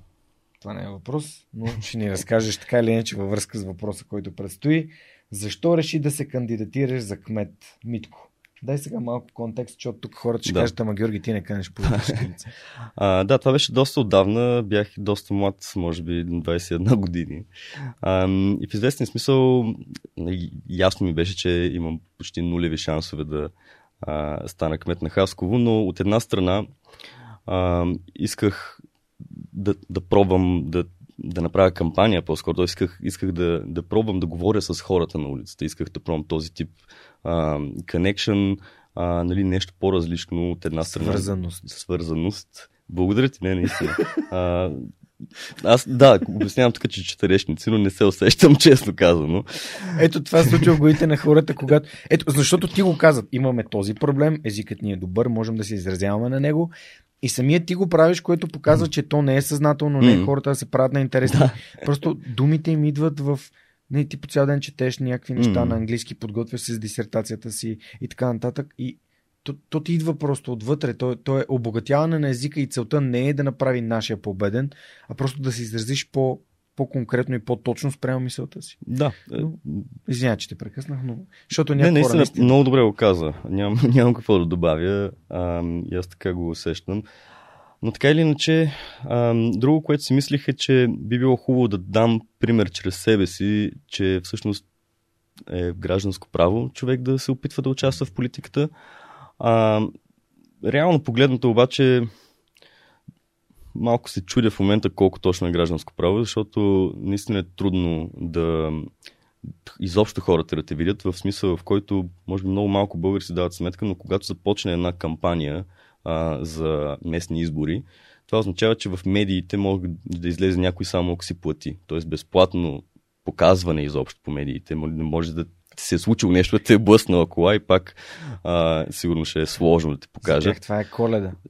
За медиите това О, да, е коледа. О, да. И, и какво означава това? Означава, че в рамките на един месец а, цените за TV, за време по телевизията се вдигат изключително много и, и обикновения гражданин с правото да участва в политика остава абсолютно невидим и то по закон, нали, ако нямаш откъде да изкараш някакви а, десетки хиляди левове, с които да поне да се класираш някъде там, почти немислимо. А, така че това беше моят кратък опит, а, как да кажа, може би по-скоро личен опит, отколкото нещо друго. А, успях да спечеля 1% на тези избори. Колко гласа са това? Не помня, но може би около 1800, нещо е такова. А, но да, в момента по-скоро съм доста далече а, от политически амбиции. Причината не, че не смятам, че човек трябва да се занимава а, и с такива неща, но някак си мисля, че съм по-полезен в ролята на неутрален образователен експерт, защото нали, така мога да говоря на всички и всички могат да чуят някой добър а, съвет, ако имам, да речем. А, иначе нали, по партийното занимаване с политика е малко по-различно. Тоест, може би по-скоро това. А... Ти го научи в процеса на. Също, да, да. Ам... Уроци. Доста уроци, да. И между другото, нали, защото това беше 2015 година, сравнително рано. А, нали, от тогава всеки един нов политически проект, който виждам, си мисля успех, момчета и момичета, знам през какво минавате. Много е дълъг процес. Там е много сходно на това, което говорихме преди малко. Не трябва ти поне 5 години за някаква основа и следващите 5 ще разбереш дали тази основа ти върши работа. А, и са много дълги процеси на организиране, консолидиране, структури, не знам с какво не знам. Защо така, че... И то в държавата, в която политиката по принцип не се слави с много голям а, някаква публично доверие. Mm, mm. Но пък доверието се дига, което е прекрасно. Да, дано да се задържи дано това вдигане и дано, дано това да, да не е просто да доведе повече гласоподаватели, може би повече хора, които да контролират и регулират цялата среда. Защото колкото повече хора има, толкова по нали, трудно ще е някой да се опитва да корумпира определени системи и така нататък. Нали, колкото повече очи гледат и с добро. Да. Но... Така е. Прозрачност и последователност. Та защо реши да се кандидатираш за кмет? Да изразиш Ми... гражданското си право, да си От част една страна, политиката. да. Ами, не, пак ти казвам, а, това Да си част очевидно не е, била, не е Да. бил добър или истински инструмент да бъде Да. част от политиката, защото част е този, който изберат в крайна сметка. Или, айде, окей, и опозиция. Не ми е било това целта. А, по-скоро, нали, тогава все още ам, как ти кажа, тогава пък бях в София вече, нали, учител и, и тогава пък ми липсваше връзката с, с Хасково. И се чудя, нали, съответно, как мога да участвам, как мога да изобщо да си представя, че този град може да се промени към нещо по-добро, защото както много други малки български градове, той е в стагнация. А, и, и въпроса за нашето поколение, дали как и кога ще се връщаме по родните си места, ако не сме от София, си е доста сериозен. Така че, ам, нали, пак някакси се опитвам да, да завържа собствената си история и с това. Тоест, хайде, това е била някаква там малка стъпка, като съм бил млад и така нататък, но ето, че изкача, ето, че го мисля, ето, че пак имам нали, възможност да кажа на публиката, помислете, нали, това е гражданско право. А, нали, не казвам, че всеки трябва да е премиер. В политиката има нужда от много различен вид хора. И колкото повече обикновени хора участват, според мен, толкова по обикновени, нормални, предвидими и добри ще са нещата в политиката. Супер. А Васко Терезиев беше казал, че е хубаво да даваме там, откъдето идваме и всъщност а, виждам го в лицето на много хора, които в техните училища, гимназии, университети се връщат и даряват, както всички от Телерик Мафия много подкрепят Американския университет Благоевград, например. Да. Което ги поздравявам. Мисля, че ус- успях наистина да ам, въвлека някои хора или ги вдъхновя да се престрашат, че и те също могат да мислят за а, политическа кариера, то на локално ниво говорим. Нали, в Хасково а, имаше и други хора, които тогава нали, ми казаха супер, нали, трябва да се разчупват с тези стереотипи за политици и така нататък. Чуде се и аз, нали, дали да не а, се занимавам някой ден. Така че а, най-голямата полза за мен от една страна беше да се потренирам себе си, да, да влезна в тази среда, да видя какво мога да постигна там, какво не мога.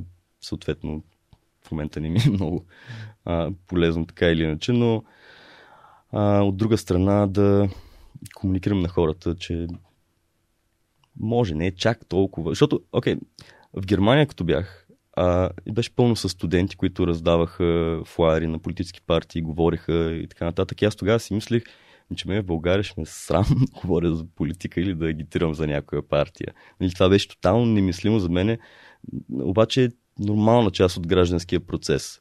И, и си мисля, че е хубаво всеки гражданин да помисли дали няма някаква малка част в този процес, в този процес, който може да заеме. Например, ам, по време на избори са много важни наблюдателите. Ам, сега, тук в момента ми се губят малко понятията, но хората, доброволците, които в, и в чужбина най-вече организират тези избори, Ам, нали, целият Тоест, част процес... изборна комисия. Аз знам за много българи, да, които когато има избори, отиват да са част от комисиите, за да може да се проведат изборите там, където да. живеят. Моят приятел Александър, който, при когото живеех в Хамбург, моя колега от в Ханс Техник, той няколко пъти е бил в такава комисия и, а, и, и, за мен това наистина е част от не само да отидеш да си подадеш гласа, ми да бъдеш там, за да могат другите да си подадат гласа. Да, защото това реално... е от пак е доброволчество. Без тия хора, да, първо наистина не им плащат, второ да. те плащат губят им, но часове... сумите са смешни. Символични. Символични да, бих казал. и то не за всичко. Тоест, да. да. Както и да е, но а, ако тези хора не го направят, държавата няма да го направи. Тоест, то си е гражданско, гражданска отговорност. Добре, благодарим на Митко за този въпрос. А, кои са държавите с най-развити образователни системи и какво всъщност представлява една добре развита образователна hmm. система, питат Свети. Това е добър въпрос. Но се говори за Финландия в момента. Да, ама аз не смятам така.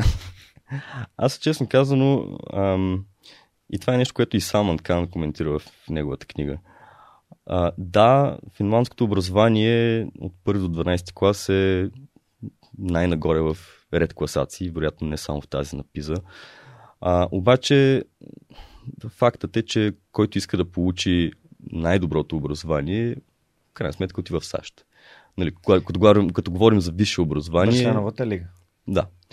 А, освен това, нали, генерално в САЩ образованието е лошо, може да говорим за хиляди проблеми, но все пак там има и едни от най-добрите и училища, и гимназии и така нататък. Така че аз може би бих се попитал дали САЩ не се справя по-добре, защото друго, което ме даже малко ме дразни с а, култа към Финландия е, че ам, какво толкова са направили финландците с, на базата на тяхното перфектно образование?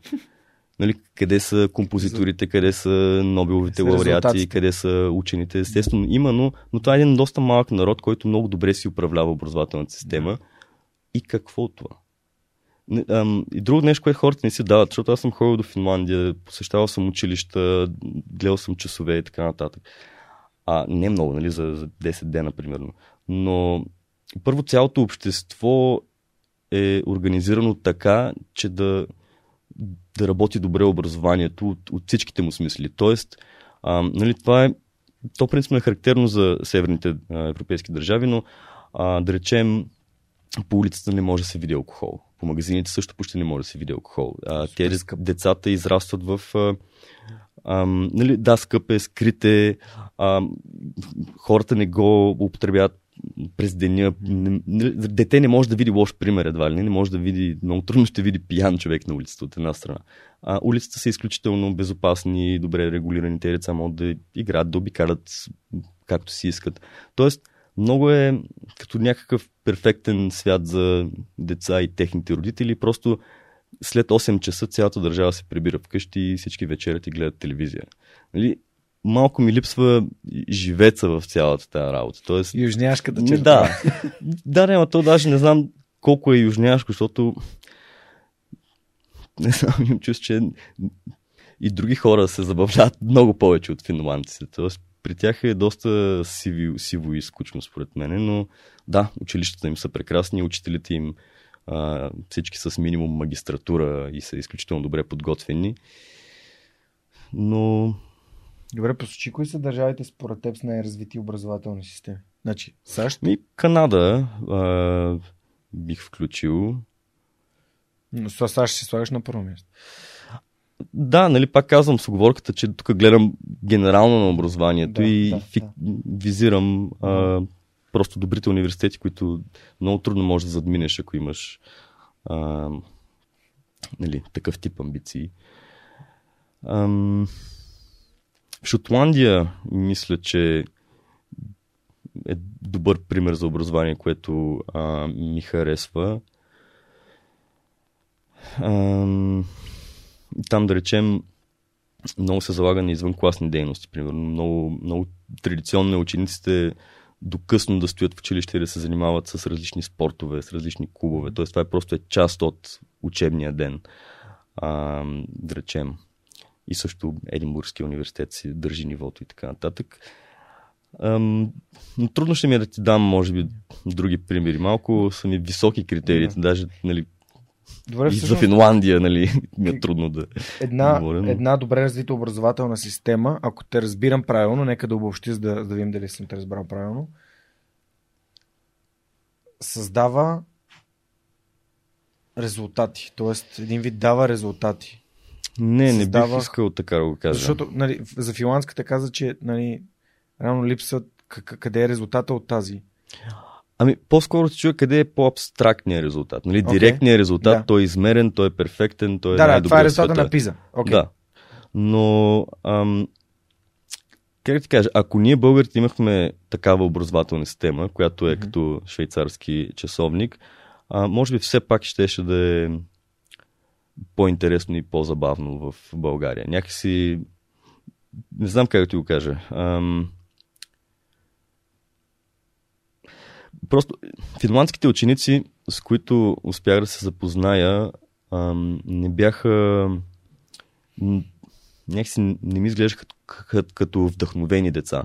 Тоест изглеждаха ми като деца, които от много, много ясен, структуриран път а, харесва им в училище, учат, всичко, всичко е планирано, всичко си работи. Нали, ако там, ако изпуснеш някакъв материал, може учителя да каже две седмици ще работим само двамата, докато не го а, Наваксаш. нали, да, наваксаш. А, обаче това, което пък имаме в България, са едни деца, които дори да не са добри в училище, дори живота им да е труден в къщи, в квартала и така нататък, а, понякога мечтаят супер много. И ам, нещо, това е може би нещо, което ми липсва в, в Финландия. Тоест там образователната система е толкова добра, че нали, мечтите са така хубави стандартни мечти, да си имаш добра работа, си един от, може би, най-добрите доктори в града и така нататък, които са хубави неща, но има а, много повече, според мен, български ученици, които мислят, ам, може би, твърде абстрактно и твърде ентусиазирано, предвид, че средата и стандарта на живот в България са по-трудни, по-трудно биха реализирали предприемачески идеи и така нататък, но, но повече им се мечтае на българските деца, някакси.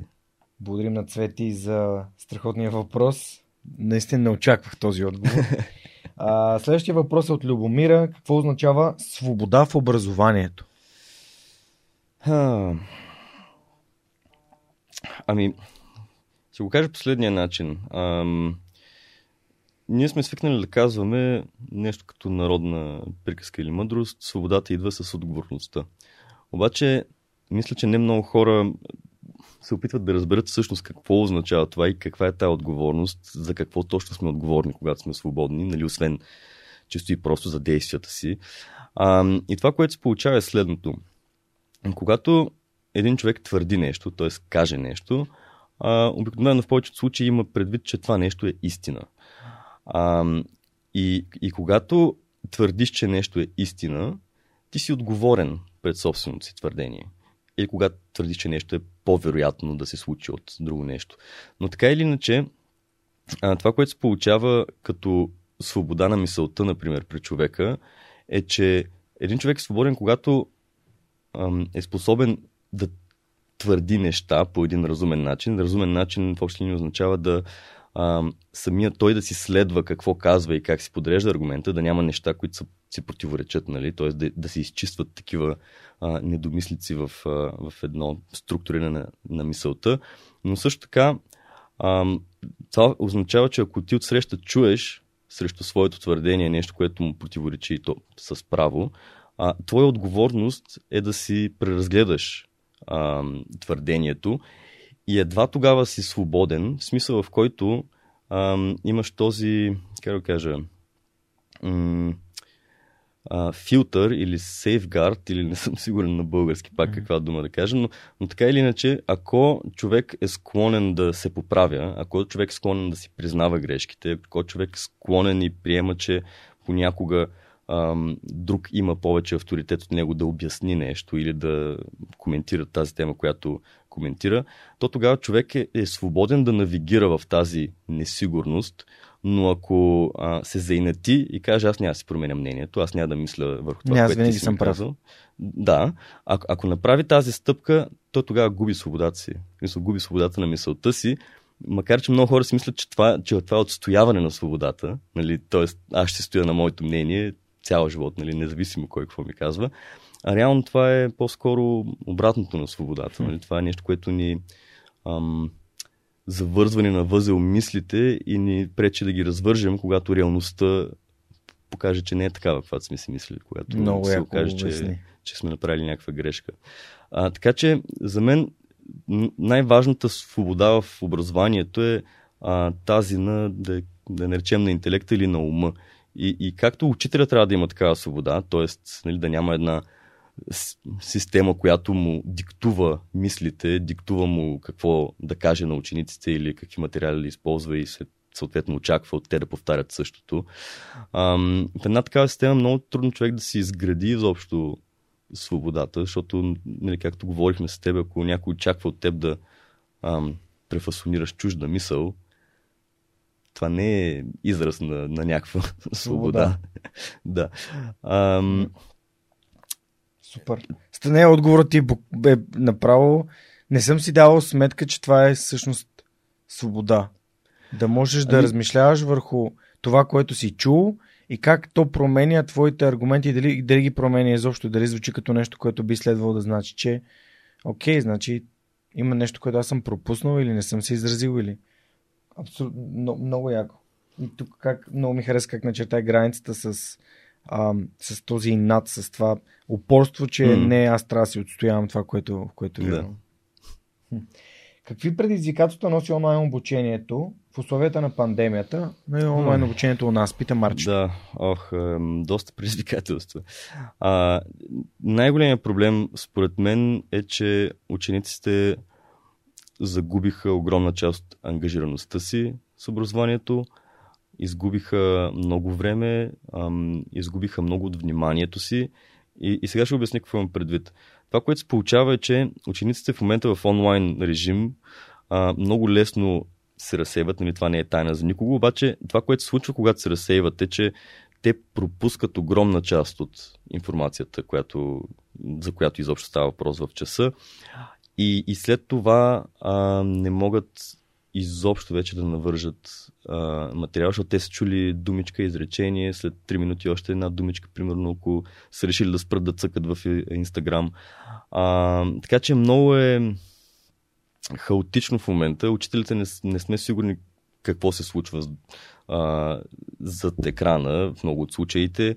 А, и, и тези пропуски, които се натрупват, нали, те от една страна са това, че учениците вече не могат да, да вербализират или да изразят а, адекватно материала, с който се занимаваме. Тоест, голяма част от ученето ам, опира до, до това неизостяване, копиране, опит да се а, прецака системата, защото е в, в момент на слабост и на криза. Тоест, учениците, и това не е само в България, според мен, малко или много бойкотират в момента а, опитите да, да правим образование в рамките на тази криза на пандемията, защото това, което се получава е, че а, първо те вече имат достъп до всякакви а, критични за образованието клипчета, т.е. и Съркен Робинсън, за който говорихме, т.е. те могат много бързо да станат критични към учителите си, към училищата си, а, ако нали, съответно бъдат травмирани от а, дистанционното обучение. И мисля, че много ученици са, така, събират а, яд. Мисля, ни ме, ни ме а, приятно да участват в една система, в която вече знаят, че десетки години наред хората говорим, че не е окей, че трябва да се реформира и, и въпреки всичко нашите общества, нали, ние възрастните не сме направили нищо по въпроса и сега изведнъж тази система пропада и не можем да я вдигнем и да я съживим и учениците, тяхното, тяхната позиция според мен е по-скоро а, това си вашите проблеми, вие ни ги разрешавахте десетки години наред, сега вие си се справите с тях. Нали, ние не искаме да сме а, ресурса в справянето с тия проблеми. Това е ваша отговорност, тази образователна система, която в момента колабира. А, и нали, примерно, какво означава това? Ние учителите в момента очакваме учениците да са по, а, да вършат повече самостоятелна работа и да са повече самоотговорни, отколкото някога сме ги учили в училище, че трябва да бъдат или сме очаквали от тях. Mm-hmm. И изведнъж а, те просто не искат. Не искат да, да се участват в това, защото са малко ли много отвратени от системата, както и техните родители, които нали, от началото. Не само, но от началото на пандемията техните родители също са много нали, изнервени поради всичко, което се случва, проблеми с работата mm. и с домашното обучение и така нататък. Mm-hmm. А мога да си представя, че вкъщи също са се водили много разговори с цяла България за това колко е зле системата, колко не е реформирана, колко така нататък. И децата се разобеждават. Те повече не искат да участват в това. Да. И си Губи се доверието право. в институцията да, на училище. Да. да, да, да, разбирам те. О, вау, вау. Така че това е най-големия проблем, според мен, едно такова отчуждаване нали, от една страна и между самите ученици, защото те нямат социална среда. Да. Нали, дигиталната среда много трудно ги свързва. Има преди, че има ученици, които нали, влизат в 8 клас, изцяло нови съученици, обаче онлайн, нали, ти не можеш да си намериш приятели в някакъв момент. Те не се познават един Не, изведнъж десети клас се виждат за първи път. Ами нещо такова се получава, да. Учениците, които в момента са в трети клас, не са имали нито една нормална учебна година през живота си. Да. Ама такова е каквото е, за жалост. В смисъл, работим с което разполагаме. Живота така казвам. А, сигурен съм, че има и плюсове и ще има и ползи, но ще видим някой ден. Има, да, да. А, нали, въвеждането на дигитални технологии, така по-скоростното, mm-hmm. ударното въвеждане, променя и педагогиката на учителите. Тоест в момента нали, в последните 2-3 учебни години българските учители събират масиви от данни от всякакви платформи, които просто им дават данни. Те за първ път са изправени пред анализ на данни, структуриране, мислене и така нататък. Така че със сигурност ври кипи в момента системата, а, но и със сигурност можеше и по-добре да се справим. Перфектният последен въпрос има от Таня. Как дигиталните образователни платформи дръмрол или барабани биха могли да помогнат на учители, ученици и родители в тази ситуация? Ами... Не, че съм поканил просто правилния гост за този въпрос. да, ам, сега... Защото Дарин вече ми е бил на гости. Да, да, да, знам. Ам, но това, което е нали, и което е свързано с това, което описах преди малко, да речем една платформа като Khan Academy, а, тя наистина свързва трите ам, страни, ученици, родители и учители. И, и начинът по който ги свързва е чрез информацията, която тече в платформата. Тя от една страна е а, колко добре се справя ученика с определен тип задачи, къде са му пропуските и тази информация самия ученик я вижда за себе си и вече може да си направи някакъв план, може да има някакъв анализ на собственото си учене, че и с няколко класа назад, ако трябва. А, съответно, тази информация е и при учителя а, агрегирана за целия клас, а, и при родителя а, и всичко това свързване, какво означава? От една страна се спестяват а, някои неща, като в сил проверка на задачи, примерно. Да речем нещо, което едно време е отнемало да вземеш нечия тетрадка, да гледаш вътре, да пишеш с червения химикал и така нататък. В днешно време отнема секунди в Канакарими с обратна автоматична връзка, която се получава а, за ученика. И, и нали, изобщо начина по който са структурирани тези упражнения, защото то не е просто тестче. Нали? Много хора, като мислят за дигитално образование, си представят, имаме видео и след това някакво тестче. Обаче това не е качествено дигитално образование. А, това, което прави разликата в, в Khan Academy е, че там а, първо принципа на английски се нарича Mastery-Based Learning, на български го наричаме учене до съвършенство или майсторско учене, но идеята е, че ам, ако някой постигне примерно 60% успеваемост в дадена задача, а, платформата в решаването на дадени задачи, платформата очаква от него той все пак да стигне до 100%, т.е. напълно да освои умението, което означава да решаваш няколко поредни правилни задачи, а, и, и ако направиш грешка, не правиш а, напредък съответно. Тоест, а, платформата бута по такъв начин учениците да не учат с пропуски, т.е. да не се отказват там на 60%, от една страна, от друга страна това им позволява... Да не учат за тройка. ами да, също. А, което между другото е принцип, който и аз се опитвам да прилагам в моята класна стая, дори и извън платформата на Khan Т.е. структурирам се така учебния процес, че а, искам целият клас да има шестици. И това е възможно, но ако те го искат и ако положат усилия. Тоест вратата наистина а, винаги е отворена до 100%. И другото, което това позволява е учениците да учат със собствено темпо. Тоест да не, нали, да не очакваме, че това, което на един ученик ще му отнеме 20 минути като научаване, окей, да не очакваме, че няма да отнеме или че да не... Малко се оплетох тук, но а, в общи линии един ученик може за 10 минути да реши нещо или да разбере нещо, или да освои ударено умение в дадена задача, ако е бил достатъчно напредна. Друг ученик може 20 минути, трети 40 минути може да му отнеме. Но така или иначе, платформи като Khan Academy ам, не знаме колко други има такива, които изобщо биха предложили такъв набор от автоматично събирана информация, но ам, позволяват на учителя да се справи с такъв тип преподаване. Защото нали, в класната стая, ако чисто и просто управлявам часа си, това е малко по-различна ситуация да чакам един 10 минути, друг 23-40. А, обаче, ако изнеса този проблем извън класната стая с дигитални инструменти, така че всеки да може да навакса или да се движи с своето темпо и да не бави другите и все пак да напредва. А, това е една от ползите, но, но това е полза, бих казал, най-вече ако учителя след това в класната стая а, не използва сайта, а по-скоро работи върху проекти, провежда дискусии, а, случва се нещо друго, което не е задължително да има технология свързана с него, а по-скоро е по-важен човешки елемент.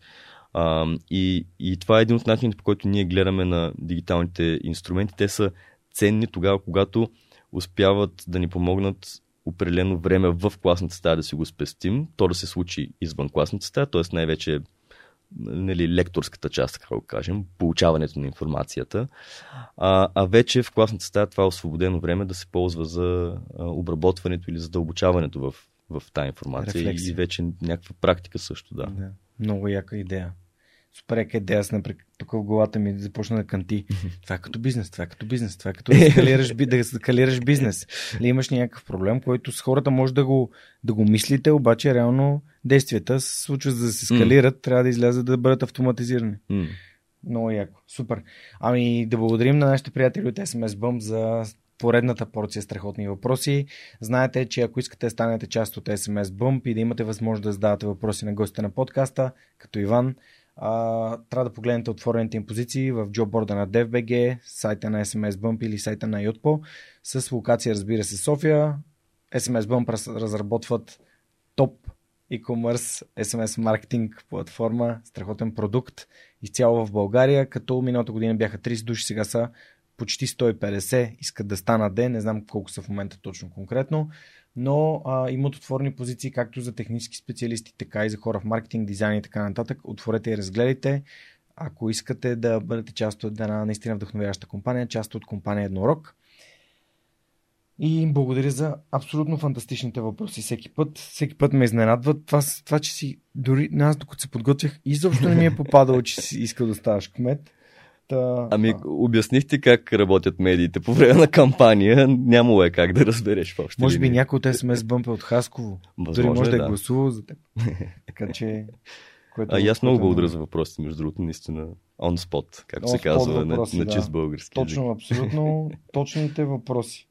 А, добре, това, което нали, искам, да те, искам да те попитаме, на къде предстои да се развива Кан Академия, според теб?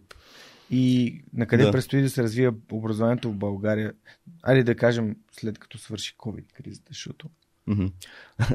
А, сега за Khan Academy прави ми впечатление, че техният фокус а, нали, в един момент, мисля, че идеята за платформата беше да бъде малко по-инклюзивна в смисъла на повече партньорско съдържание от други организации, а, но в последно време започнаха да се разделят с партньорско съдържание и да се фокусират върху ам, собственото такова и, и предполагам, че част от идеята е следната. Сега Academy нали, първо е първият такъв тип образователен сайт, второ е произлиза от YouTube, т.е. има такъв тип YouTube култура, която така или иначе си продължава в, а, в YouTube. Те клиповете на Khan Academy са там, но, но това, което имам предвид е има различни учители, организации, които качват по-така нали, independent, независимо а, образователно съдържание. А, обаче много от съдържанието в YouTube все повече и повече се превръща в ам, нали, на английски се казва edutainment, има един такъв а, термин. В общи линии, аха, аха, образование, има май по-скоро забавление, нали, интересни, да, окей, наистина някой има доста интересни клипове в YouTube, но така или иначе, по-трудно е да намериш ам, съдържание, с което да си покриеш по-класическата част от образованието, нали, задачите по математика, задачите по физика и такива тип неща. Така че мисля, че Khan Academy ще се опитат да създадат едно много силно ядро около а, по-формалната част от образованието и да се отличат като много добре структуриран инструмент за а, ефективно нали, попълване на пропуски, изобщо движене и държане на ниво в класните стаи. А, и това също ще бъде подкрепено с а, едни нови инструменти за а, данни и анализи, които Khan Academy развиват, които ще са по-скоро за ниво община или държава. Тоест тук вече ам, локализиране. Ами, ем, не за локализиране, а по-скоро, да речем, в момента някои общини в САЩ а, получават ам, агрегирани данни за, от всички ученици в дадената община. А, в, сега аз мисля, че не съм го виждал, но в, в някакъв панел, съответно, с анализи, графики и така нататък. Тоест с цел а, управление на образованието. Тоест до сега, да речем, ролята на Khan Academy била по-скоро или на ниво еди кой си учител му е удобно и го използва, или на ниво училището използва, но в момента Khan Academy почва да мислят и малко по-глобално, нали, как, как сайта може да даде картинка не просто в класната стая, не просто в училище, ами на ниво държава, община а, така нататък. Да имаш предвид, че дават данни на хората, които могат да използват данните, за да направят промяна по Да, за да правят Да. политики, проекти и така нататък. Супер. Яко. А в България как мислиш да се развива Хан Академия? А, в България, Кан Академията, тя ще се развива както се развива. Ние от образование без раници а, ще си я локализираме на български язик. А, това, което на нас по-скоро ни предстои е да, може би в някакъв момент да се захванем с втори по-такъв голям проект. Тоест, много дълги години мислим за Duolingo. А, нали, все по-малко виждаме причина да няма български язик в Duolingo. Нали, има вече доста езици там, така че е въпрос на активност и на малко мотивация на потребители да се направи една хубава комуникация с Duolingo, да се види, че има на терен в България хора, които биха използвали и имат нужда от такъв тип инструмент. А, да речем има една YouTube страница, която се казва Kurzgesagt, тя е немска, на английски е In a Nutshell, но те правят в момента нещо като малка революция в видео а, образователните ресурси, защото един техен видеоурок, той е около 10 минути, обаче за направата му средно са отишли 2000 а, човек часа, нали, от най-разнообразен екип. Те имат, те много залагат на учени, т.е. хора, които проверяват всичко и а, при тях си много се личи в сценария, че всяка една дума е подбрана. Няма, разбираш, няма празно нещо там, като мисъл или като изказ. И дизайна също много а, залагат на него и много подкрепя това, което се казва. И в общи линии имаш един пакет от информация, който отнема 10 минути и на един учител би отнел може би 40 минути да го предаде на учениците. Защото просто е вложен толкова много труд, а, че тези уроци те, нали, от една страна са абсолютно академични изрядни, или сега абсолютно да не казвам, но академично изрядни, от друга страна не са сухи. Тоест това са едни от най-гледаните уроци в YouTube. Те набират популярност в общи линии, колкото поп музика. Ще ми беше попадало. Курцгезак със сигурност. Да, те имат малко клипове, в момента към 120, но със сигурност препоръчвам много от тях са интересни. А, и много бихме искали да ги вокализираме на български язик, например. Така че това ни е от една страна. А, чудим се кой друг международен проект може да е много полезен за българското образование като безплатен ресурс. От друга страна, на терен в България се опитваме все повече да работим с учители, опитваме се да, да си съберем една общност от учители, с която много по-често да си говорим, която да подкрепяме, когато те използват Khan Academy.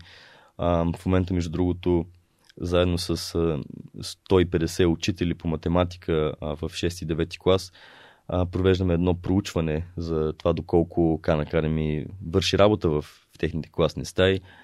Подобен тип проучвания в САЩ и в Южна Америка ни казват, че успеха се повишава с около 30%, ако учениците използват Khan Academy близо половин час на седмица, да речем.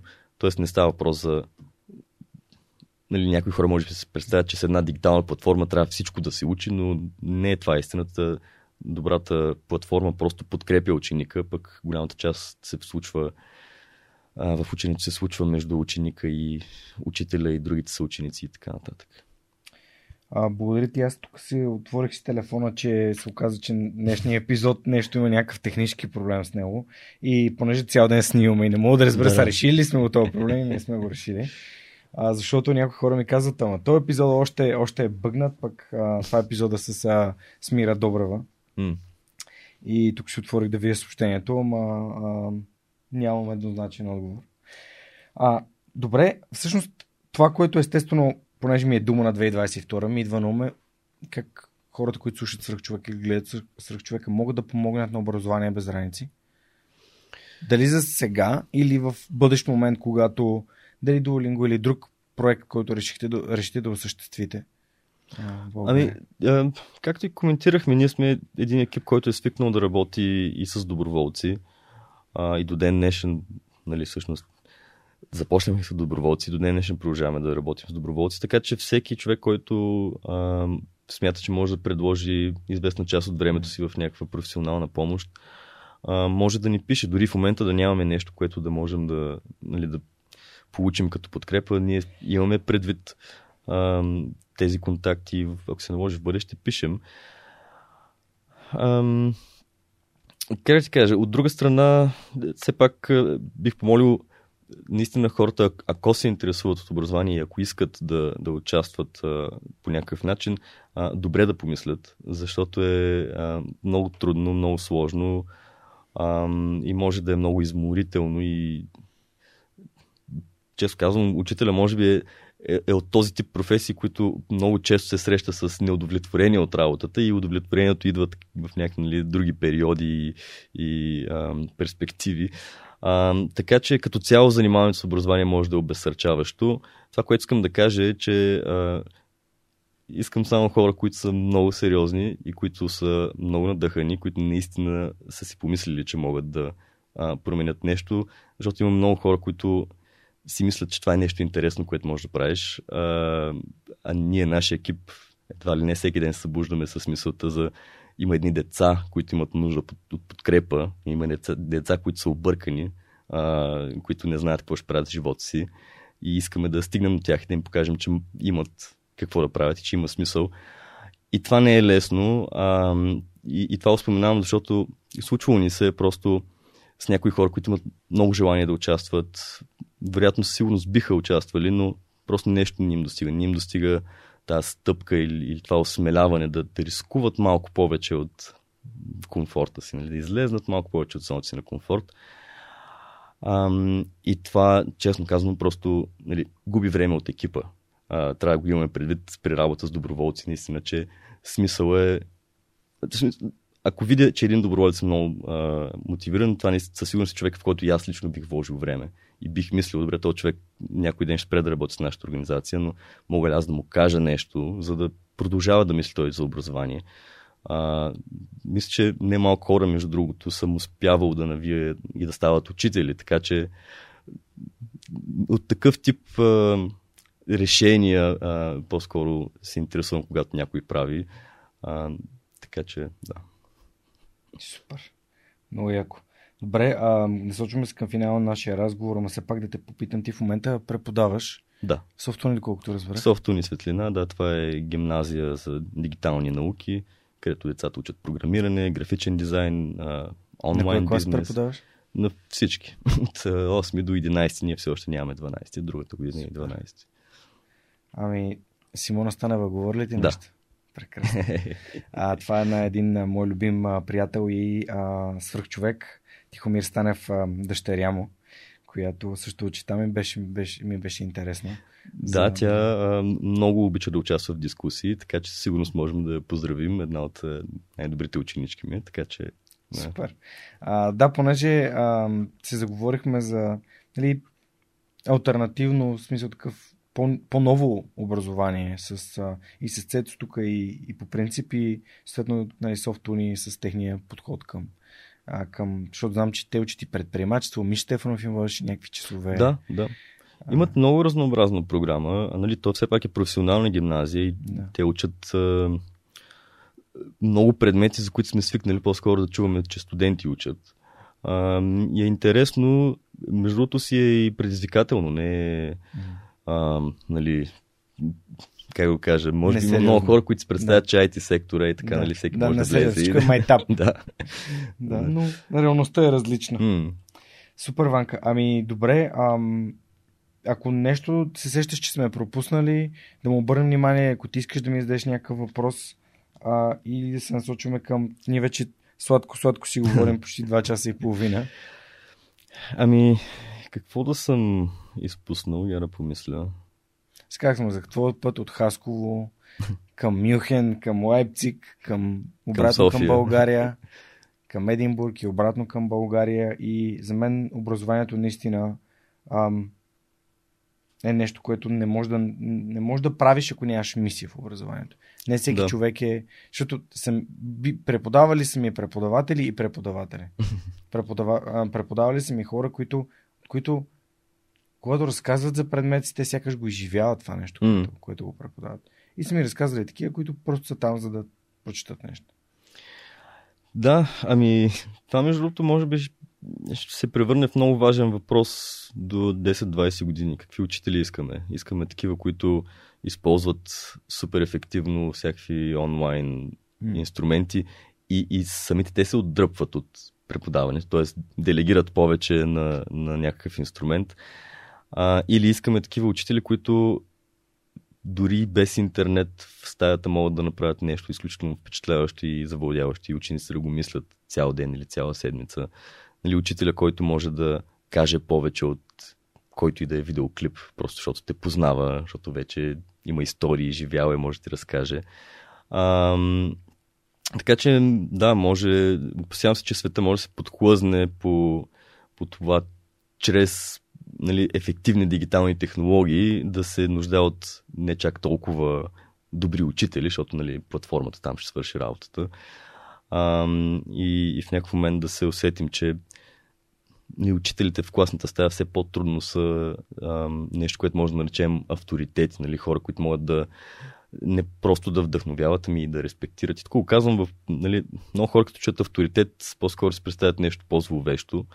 Но... Налагане на мнение си представя. Да, но, но истината е, че всички знаем, че с налагане на мнение не печелиш авторитет, така че не е това, което имам предвид. А, авторитет се печели, когато успееш да обясниш на учениците, да, да ги убедиш, че имаш авторитет. Тоест, трябва да, да говориш и изобщо Уважение. обяснявайки. Не знам, защо идва ми уважение думата. Също, да, трябва да имаш уважение към учениците. И Също, обратното. Че, че, Те да, да имат уважение към теб. да, но, но някакси си мисля, че много често учителите бъркат с авторитета, защото ам, дори когато го имат или когато и техни колеги са им го признали и така нататък, децата все пак ам, нали, няма откъде по принцип да разбират авторитета на някой учител. Нали, няма откъде по принцип да знаят кой учител по биология, да речем, говори или обяснява по-добре. Ам, така че самите учители трябва да, да се опитват малко по малко да убеждават, че има смисъл изобщо да ги слушат в класната стая учениците, защото учениците чуват хиляди неща от всякъде. Просто техните глави са бръмнали с информация от интернет.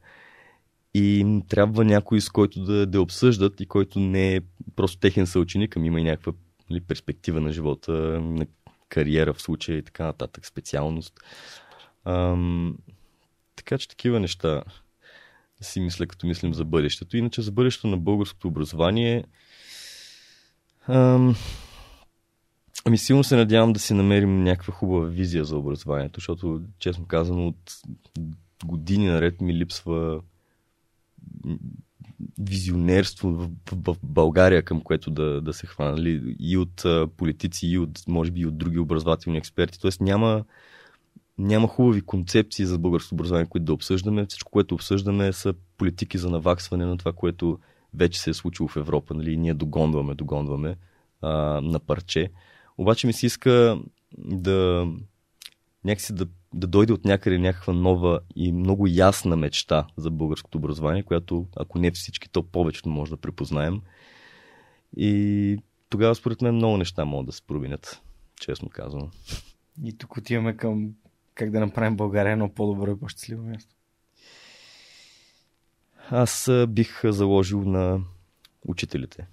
Уважение към учителите, по-високи очаквания също към учителите. Мисля, че е хубав модела на, на Финландия, поне от към квалификация на учителите. Там е много завишен а, критерият, което носи много висок стандарт на живот съответно.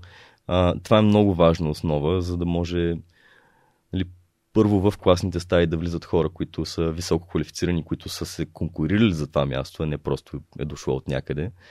А, и второ, някакси, не знам, не виждам какво може да се обърка, ако едно общество започне да инвестира колкото може повече в учителите.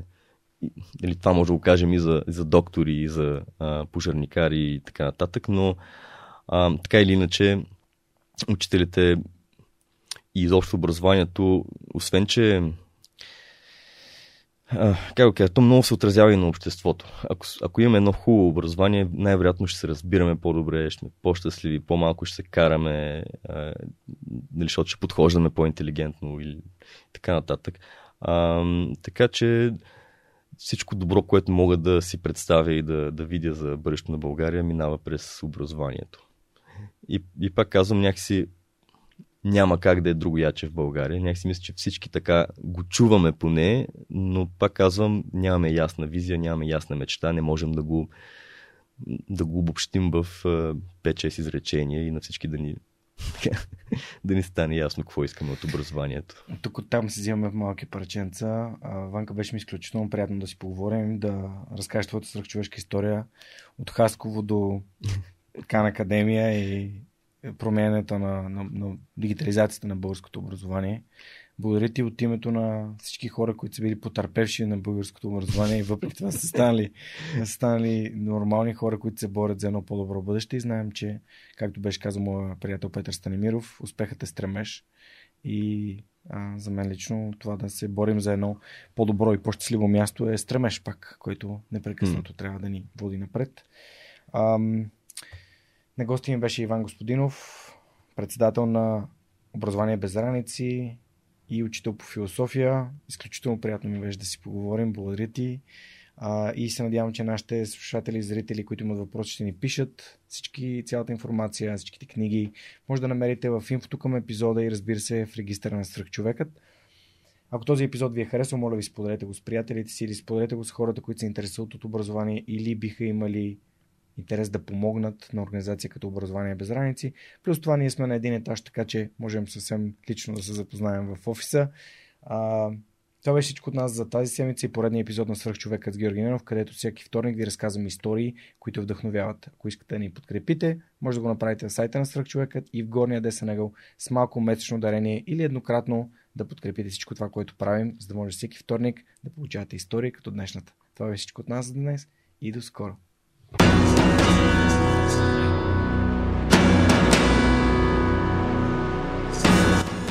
Свръхчовека достига до вас благодарение на подкрепата и усилената работа на хората от екипа. Това са Анна Мария Ангелова, Анелия Пейчева, Марин Митев, Моника Ангелова, Слав Радоев, Симеон Миронов, Светелина Тотева, Ясен Георгиев, Яница Цонева и Теодора Николова. Този епизод достигна до вас благодарение на подкрепата на патроните на подкаста. Адриан Голяшки, Александър Александров, Александър Гейне, Александър Гиновски, Александър Киречев, Александър Куман, Александър Силгиджан, Ангел Георгиев, Андрей Грозданов, Анелия Стоянова, Ани Сарамбелиева, Анна Андонова, Анна Радева, Асен Величков, Асен Цветков, Атанас Атанасов, Атанас Деневски, Бисер Вълов, Богдан Дринков, Богомила Трайкова, Борис Тилов, Борислав Борисов, Борислав Дончев, Борислав Сандев, Боряна Георгиева, Валентина Алексиева, Василия Свилева, Вилиенчев, Величка Георгиева, Вентислав Спасов, Весето Купенов, Виктор Калчев, Велизар Ганчев, Галин Стефанов, Георги Генов, Георги Димитров, Георги Орданов, Георги Капазин, Георги Малчев, Георги Москов, Гилджан Джебирова, Даниил Петков, Даниел Гочев, Даниел Гошев, Денислав Здравков, Деница Димитрова, Джанер Кафеджи, Джейн Димитрова, Диана Мечкова, Диана Рангелова, Димитър Дечев, Димитър Димитров, Димитър Колев, Димитър Куртев, Димитър Парушев, Добри Кусов, Евгения Гъркова, Евелина Костадинова, Ели Спасова, Емил Иванов, Емилия Цветкова, Емилиян Николов, Емин Мола Ахмет, Енчо Боев, Живко Джамяров, Живко Тодоров, Захари Захариев, Ивайло Кенов, Ивайло Методиев, Ивайло Христов, Ивайло Янков, Иван Банков, Иван Белчев, Иван Игнатов, Иван Кузманов, Ивелин Стефанов, Игнат Ганев, Илиян Иванов, Илко Шивачев, Ина Тодорова, Йордан Василев, Йордан Димитров, Ирена Иванова, Камелия Танасова, Камен Стойков, Катерина Апостолова, Катрин Стоилова, Кирил Юнаков,